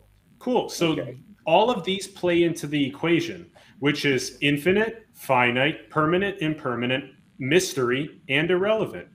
They all play okay. into the equation. All right. Okay. And so that's it. It's irrelevant. I don't care what's going to happen after that. The only thing that's interesting is right now. Yeah, this dance. Way off so into beautiful. the future is a concept. It's not here. This dance right now, Thamaraja. That's right. Life is not a march, it's a waltz. This is it. This is all we've got. Let's just have a ball.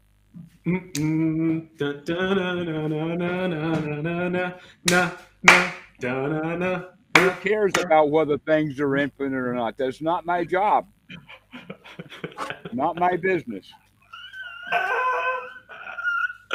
Wee! Woo!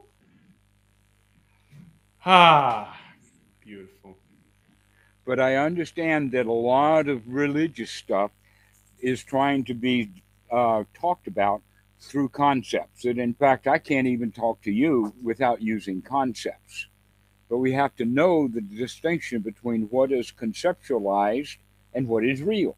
And it's really hard for me to talk about real, that I talk about it in concepts to invite the people, my friends, to experience the direct reality without needing concepts about alls and infinities and bigness and becoming one with all make me one with all, and I all I got was a hot dog.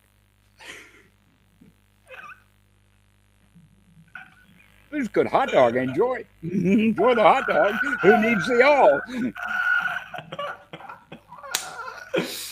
You know that joke, don't you? The joke is, is that the Dalai Lama went to the UN, and while he was there, he saw a hot dog vendor out on the streets of New York, and he walks up to the hot dog vendor and says, "Make me one with everything." And all he got was a hot dog.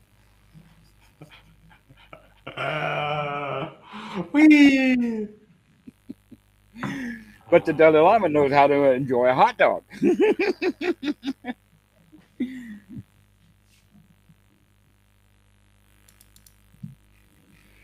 wow.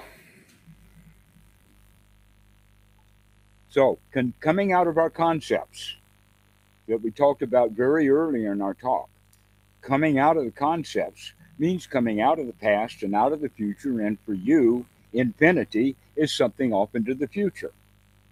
It's not right here now. I don't have an infinity. I've got a, I've got a flashlight. I've got a stick, but I don't have any infinity here. Oh, that's so funny. You're like the Grand Theft Auto character that's inside of the finite game that can't prove that it's a PS5 playing infinite games. And but I don't care. Those things are irrelevant. Just Oh, like other things are irrelevant. One thing that's completely irrelevant is does God exist or not? That's you are, you are it, and it's an emptiness being infinity. That's what it is. That's a concept also. okay. The question is, is that if I if I have that concept, do I feel like that? Or do I have that concept and want to feel like that? It's just play. Precisely, precisely. And if we understand that it's play, then we can play. If we under if we think that these concepts are not toys to play with, but are real things, then we want them. And now we're wanting things that we don't have. Like make me one with everything is a plea that says I am not good enough right now. And if you make me one with everything, then I will be good enough. And actually, all we have to do is change the attitude. Oh, I'm good enough now. I don't need to be one with everything. You're already everything appearing like a character. Yeah, you're already everything you got. You're already everything you need. All you have to do is just enjoy your life. Be happy. Don't worry, be Whee! happy. Or, like Yeah. the Zen say, you're already enlightened. You don't have to want anything. You're okay. This was so fun. If you let it be, a lot of people can be here and argue and get hot under the collar and be angry and all of that kind of stuff. And Then there's no equanimity. Then there's no equanimity. There's no awake presence. Well, that's because they want. They want their concepts instead of just recognizing that it's a concept. That's all it is. Just the dance, just the play. That's so nice. Everything is all right. Everything is fine. Woo. See, that's that's probably the essence of the yeah, like like you pointed out several times. It's just what is is already the dance, is already the play, it's already perfection. And breathe. Enjoy your hot dog. Dance a bit. Yeah, yep. And if you feel separation, if you feel these malevolences arising, just inquire into awake presence, into oneness. Just inquire into wholeness rather than separation. Mhm. Just The be ch- here now. The childlike innocence, be here now. Everything is all right. And you can have that childlike innocence when you're telling yourselves nurturing thoughts. Everything's all right. Everything's fine. You're a good boy. Everything's good. Congratulations on taking this breath.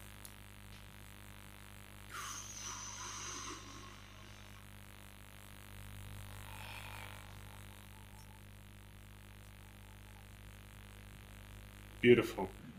Mhm. Beautiful. Thank you. Thanks, Dhammarato. Thank you. Thank you.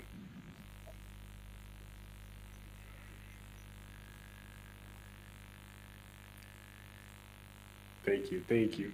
so sweet. I look forward to potentially more explorations together. Really Okay. nice. Really nice. I like that. I enjoy. This has been a lot of fun. Good to hear. Good to hear. And thanks Yeah. everyone. Yeah, everything's good. Everything's all right. Everything's perfect. As it is. Amen. Amen. Amen. Yeah. Thanks everyone. girls too. Yeah, eight girls too. Yeah. eight women. Yeah, yeah, yeah, yeah. Thanks, guys. Thanks for tuning in. We know you've we got many of you have been watching for the in, entirety of the stream. We're really grateful for you guys. Thank you for watching. We would love for you to leave a comment below with your thoughts on the episode. Let us know how you feel. Mhm. Like the video if it brought you value. Subscribe to the channel if you haven't yet. Also, share the video with other people that you feel like this would positively influence. And go and subscribe also to Dhammarato's channel. The link's in the bio below. It's got lots of great content on there. Very fun, playful, supramundane Dhamma, of course. Mhm. Yes, yes. Yeah, Beautiful. above it all. Just above it all. Yes. In a way, we're you you've got infinity. That's big stuff. But I'm even above that. I'm above I'm just this lotus flower. yeah, exactly. Yeah. Ah! Whee! Well, I'm too a lotus flower. I've just got a couple of petals gone. uh,